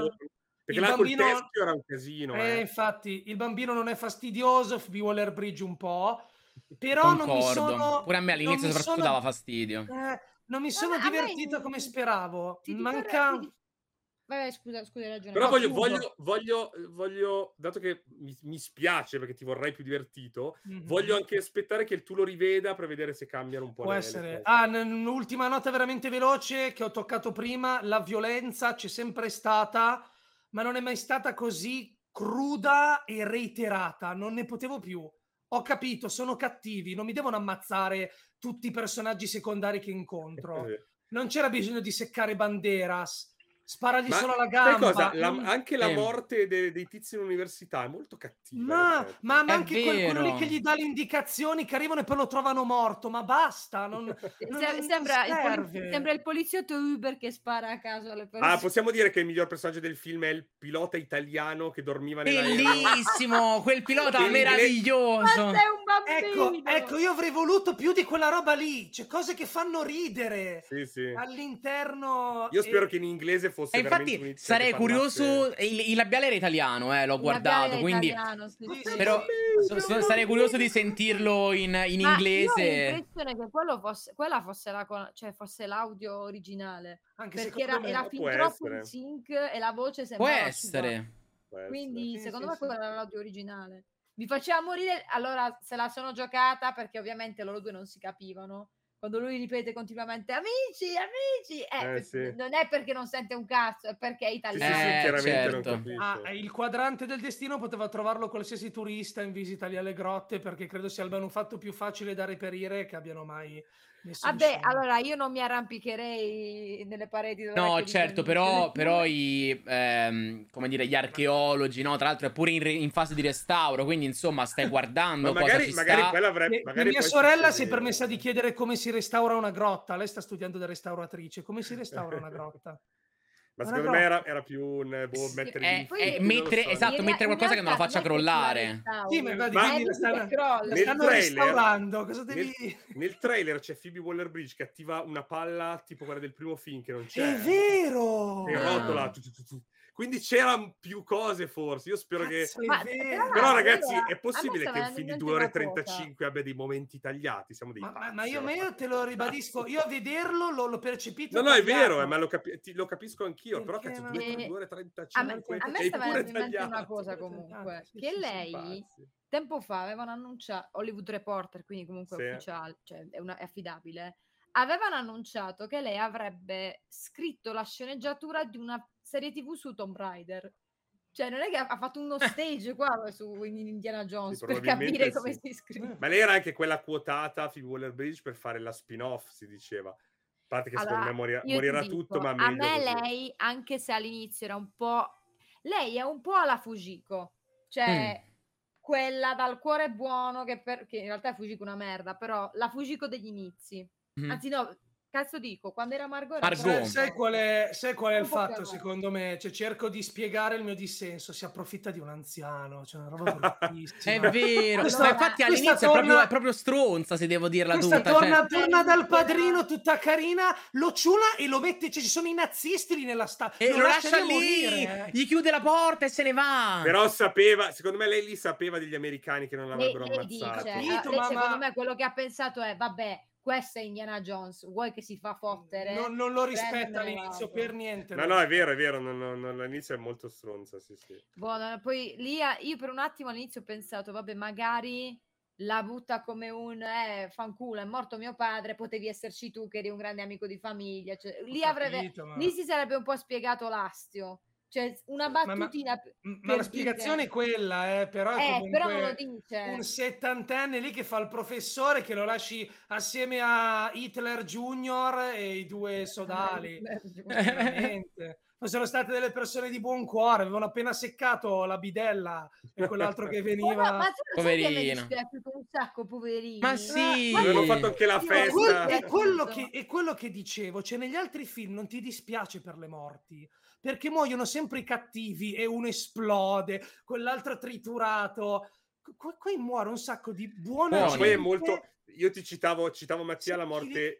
Nel Tempio Maledetto c'è una morte mega ironica all'inizio, quella del suo amico, no? Però è messa proprio in scena da Spielberg. No, era i Predatori, Molina, tra l'altro, Dottor Rock. No. Nel Tempio Maledetto c'è il cinese amico di Jones. È vero. Che gli cade fra le braccia e gli dice, Dottor Jones, io e lei abbiamo fatto 1000 avventure, ma questa volta nell'aldilà arriverò prima. E muore. No, sì, ma diceva tipo che nell'aldilà sarebbe arrivato prima lui rispetto a Indiana Jones. Cioè, essendo una nuova avventura, l'aldilà, lui l'avrebbe fatta prima. Ma però faceva ridere. Lì ammazza i due a scuola, a Bandera, sporaccio, che accoglieva con entusiasmo, e tutta la sua ciurma. Poi, allora, è ovvio che non va interpretata così, però perché poi è lui che si attiva. Però in effetti Banderas, Indiana, la colpa è un po' di Indy, aiutaci, sì. Boom, no, cazzo. Allora adesso, poi ovvio, lui si alza, quindi chiaramente non puoi. Leggo in chat, per me è una cosa positiva, per me no, perché non è quello che mi aspetto da Indiana Jones. Io voglio divertirmi, non voglio provare dispiacere per 3 volte nel corso del film. No, ma sono d'accordo, ho capito, ne bastava uno. Io non dico di negare completamente la cosa, non così tante. Dici. Ammazzami Banderas. Sì. Mi dispiaciuto anche per Banderas. Sì, ma sì, perché era carino. Poi. È troppo e la morte finale. Questa è una minuzia. La morte finale dei cattivi, secondo me, non è soddisfacente. Cioè, muoiono, se la cavano troppo facilmente con lo schianto della. Ce l'hanno detta questa roba all'anteprima. C'era un ragazzo che diceva: io volevo come nel 3, nell'1, o comunque anche un po' Molaran, che però ha proprio quel momento di magari uccisi dai soldati, tipo, che potevano prenderli, cioè comunque loro proprio cioè loro pensavano che fossero che fossero parte del drago, no? Insomma, pensavano l'aereo fosse un drago. Oppure, quindi ovvio che dovevi riscriverlo, ma è disperato perché ha sbagliato, prova a riattivare il quadrante, lo fa con foga e comincia ad intrippargli la testa, cioè impazzisce e si butta in un tipo il reggente di Gondor. C'è una roba un po' più spettacolare, invece muoiono anche loro in modo crudo e quell'altro muore affogato. Mostrano anche i cadaveri, mostrano anche i cadaveri martoriati. E lì si vede che non è Spielberg, perché Spielberg non te la faceva. No, ovvio, lì è molto molto molto Mangold. Però vabbè, ripeto, è un film sufficiente, lo rivedrei anche volentieri. Mi aspettavo di uscirne più soddisfatto, veramente felice. Ero un po' meditabondo, ma mi ricordo. E poi questa curiosità, all'inizio del film il logo Paramount non diventa niente in tutti i film, perché nel primo film diventava non mi ricordo cosa, tipo una montagna. Sì. Nel secondo il medaglione, nel secondo diventa il gong, nel terzo anche lì non mi ricordo cosa, e nel quarto diventa la montagnola della. Il terzo era un altro promontorio, perché il terzo si apre col flashback. È vero. E poi il quarto diventa la montagna di terra della talpona. È vero. Comunque, Titti, io devo scappare. Sì, sì, ma infatti facciamo i nostri. Ho allungato io, oggi se... No, ma tranquillo, no, è vero, avevi ragione. Ma era giusto, c'era tanto da dire. Poi... Sì, sì, sì. Consigli della settimana? Tu, Svet, vuoi proporre il tuo. L'avventura grafica che hai detto? Le avventure grafiche di Indiana Jones, che secondo me sono da giocare, però. Ho un horror, se volete, un videogioco horror che è molto figo, secondo me. Si chiama Murder House. È crudo, cioè, quindi se avete problemi con bambini morti e cose del genere, evitatelo, perché non si vede niente in realtà, però se ne parla tantissimo, ed è il mio incubo peggiore, perché io ho delle fobie molto specifiche. Praticamente tu sei una troupe di giornalisti che va in questa casa abbandonata, è tutto quanto... È recente come VHS, il gioco, sto vedendo. È come se fosse un gioco della PS1 a livello grafico, però è recente, e in più hanno messo questo filtro che te lo fa sembrare come se fosse una VHS, molto carino. E sei una troupe televisiva che deve indagare su degli omicidi, ovvero di questi bambini, e di questo pazzo allucinato che adescava i bambini vestito da coniglio. Io ho una fobia particolare, a me fanno terrore le persone, gli esseri umani vestiti da coniglio. Ma non quello di Donnie Darko, che tu lo vedi che... infatti stavo cercando di ricordarmi, c'è in Donnie Darko, esatto. Quelli tenerini, quelli con la faccia proprio da coniglio, pucciosa. A me fanno paura, io scappo quando li vedo. Che branco di stronzi. Tipo vai a Disneyland e se impazzisci quando vedi... Non so come spiegare, devono essere molto realistici. Se io li vedo cartuneschi, non mi fanno paura. Però se sono realistici come quello lì di Murder House, io mi... Ma in quante circostanze avviene di vedere un tizio vestito da coniglio? Mi è capitato di vederlo al compleanno di uno dei miei nipoti. Avevano messo questo tizio. Tu sei scappata! Devi sparare, picchiato. No, il bello è che molti miei amici la sanno questa cosa, e alcuni l'hanno anche utilizzata contro di me. E questo gioco, tu sei costantemente braccato da questo tizio vestito da coniglio. È una cosa molto carino, si trova a 6 euro scarsi su Steam. Sì, l'ho trovato, 6,99, è vero. Io l'ho detto, non consiglio niente perché sto giocando tutta roba che stavo giocando anche 2 settimane fa, tipo Final Fantasy 16, cose. Anch'io sono stato in Sicilia, poi a Padova, che non ho avuto tempo di vedere una mazza. Sì, Mattia ha fatto peggio di indie, cioè tipo... tutto... Io invece, ad esempio... La mappa si è vista una volta sola. Solo una mappa. È vero. Io ho seguito il tuo consiglio, uomo, ma per ora l'ho solo comprato, non l'ho ancora letto. Ho comprato l'ultimo Ronin, quello delle tartarughe ninja. Ero curioso, mi ha incuriosito con la storia del non sai qual è la tartaruga. Sono molto curioso. Come consiglio, ora non ricordo se l'avevo già detto nelle scorse settimane, ma penso di no. Ho finito recentemente la serie del Silo su Apple TV Plus, che mi è piaciuta veramente tanto, con Rebecca Ferguson. È stata confermata per una seconda stagione e è una serie post-apocalittica in cui l'umanità vive all'interno di un silo sottoterra. Ci sono vari misteri, varie cose da scoprire. È finita e il finale è tipo una roba che mi è piaciuto in una maniera assurda, perché dall'inizio tu pensi delle cose e ti vengono dei dubbi. Alcuni dubbi rimangono per poi la seconda o terza stagione, perché ci sono 9 libri su cui è basata questa serie. Sì, sono 9 libri che però sono suddivisi in 3 volumi. Poi l'ultimo l'hanno diviso in 3 parti perché l'autore iniziò... Per essere sicuri che la gente impazzisca. Sì, no, ma perché li iniziò a pubblicare come ebook e iniziò con piccole... cioè, per dire, i primi tre libri del primo volume su 3 fanno già parte della prima stagione. E hanno accorciato cioè tipo il primo episodio tu hai finito il primo libro, però poi invece gli altri episodi hanno proprio tagliato delle cose, cioè, mi sono letto un po' la trama, però mi è piaciuta un botto e il finale era una roba che non mi aspettavo per niente. Ricorda un po' altre serie, ricorda magari The 100, ricorda un film di fantascienza ma non ricordo quale, e soprattutto sul finale, però mi è piaciuta veramente un botto, mi sono appassionato e non vedo l'ora della seconda stagione, veramente tanto. Comunque, grazie sempre per la partecipazione, spero vi siate divertiti e mi dispiace per i problemi tecnici quando sparivo, è andata così oggi. È andata bene, dai, ce l'abbiamo fatta. E alla prossima, buona serata, buona cena se dovete cenare e un salutino. Ciao ciao ciao ciao ciao ciao. Allora ragazzi, qua si conclude il talk show di oggi, abbiamo fatto praticamente 3 orette circa, mi dispiace come detto appunto per i problemi tecnici, non so se poi anche nel montaggio di quando uscirà il video su YouTube, Spotify e via dicendo ci saranno questi problemi tecnici, ma ovviamente penso di no, siamo stati un pochettino sistemati. Comunque vi ricordo che noi non ci vedremo la prossima settimana con il talk show perché sarò in Portogallo, ma ci rivediamo quindi direttamente la settimana successiva, recupereremo sicuramente le due puntate di Secret Invasion che ci saranno, parleremo magari anche di qualche argomento che abbiamo skippato oggi perché poi abbiamo avuto veramente un botto di roba da dire tra Secret Invasion, Indiana Jones, soprattutto anche i Cavalieri dello Zodiaco. All'inizio non pensavo che ci prendessero così tanto tempo e basta, grazie sempre a tutti, a parte ciò ci vediamo domani al prossimo talk show, prossimo in tutte le cose, ma soprattutto noi siamo sempre tra le stelle, scatush!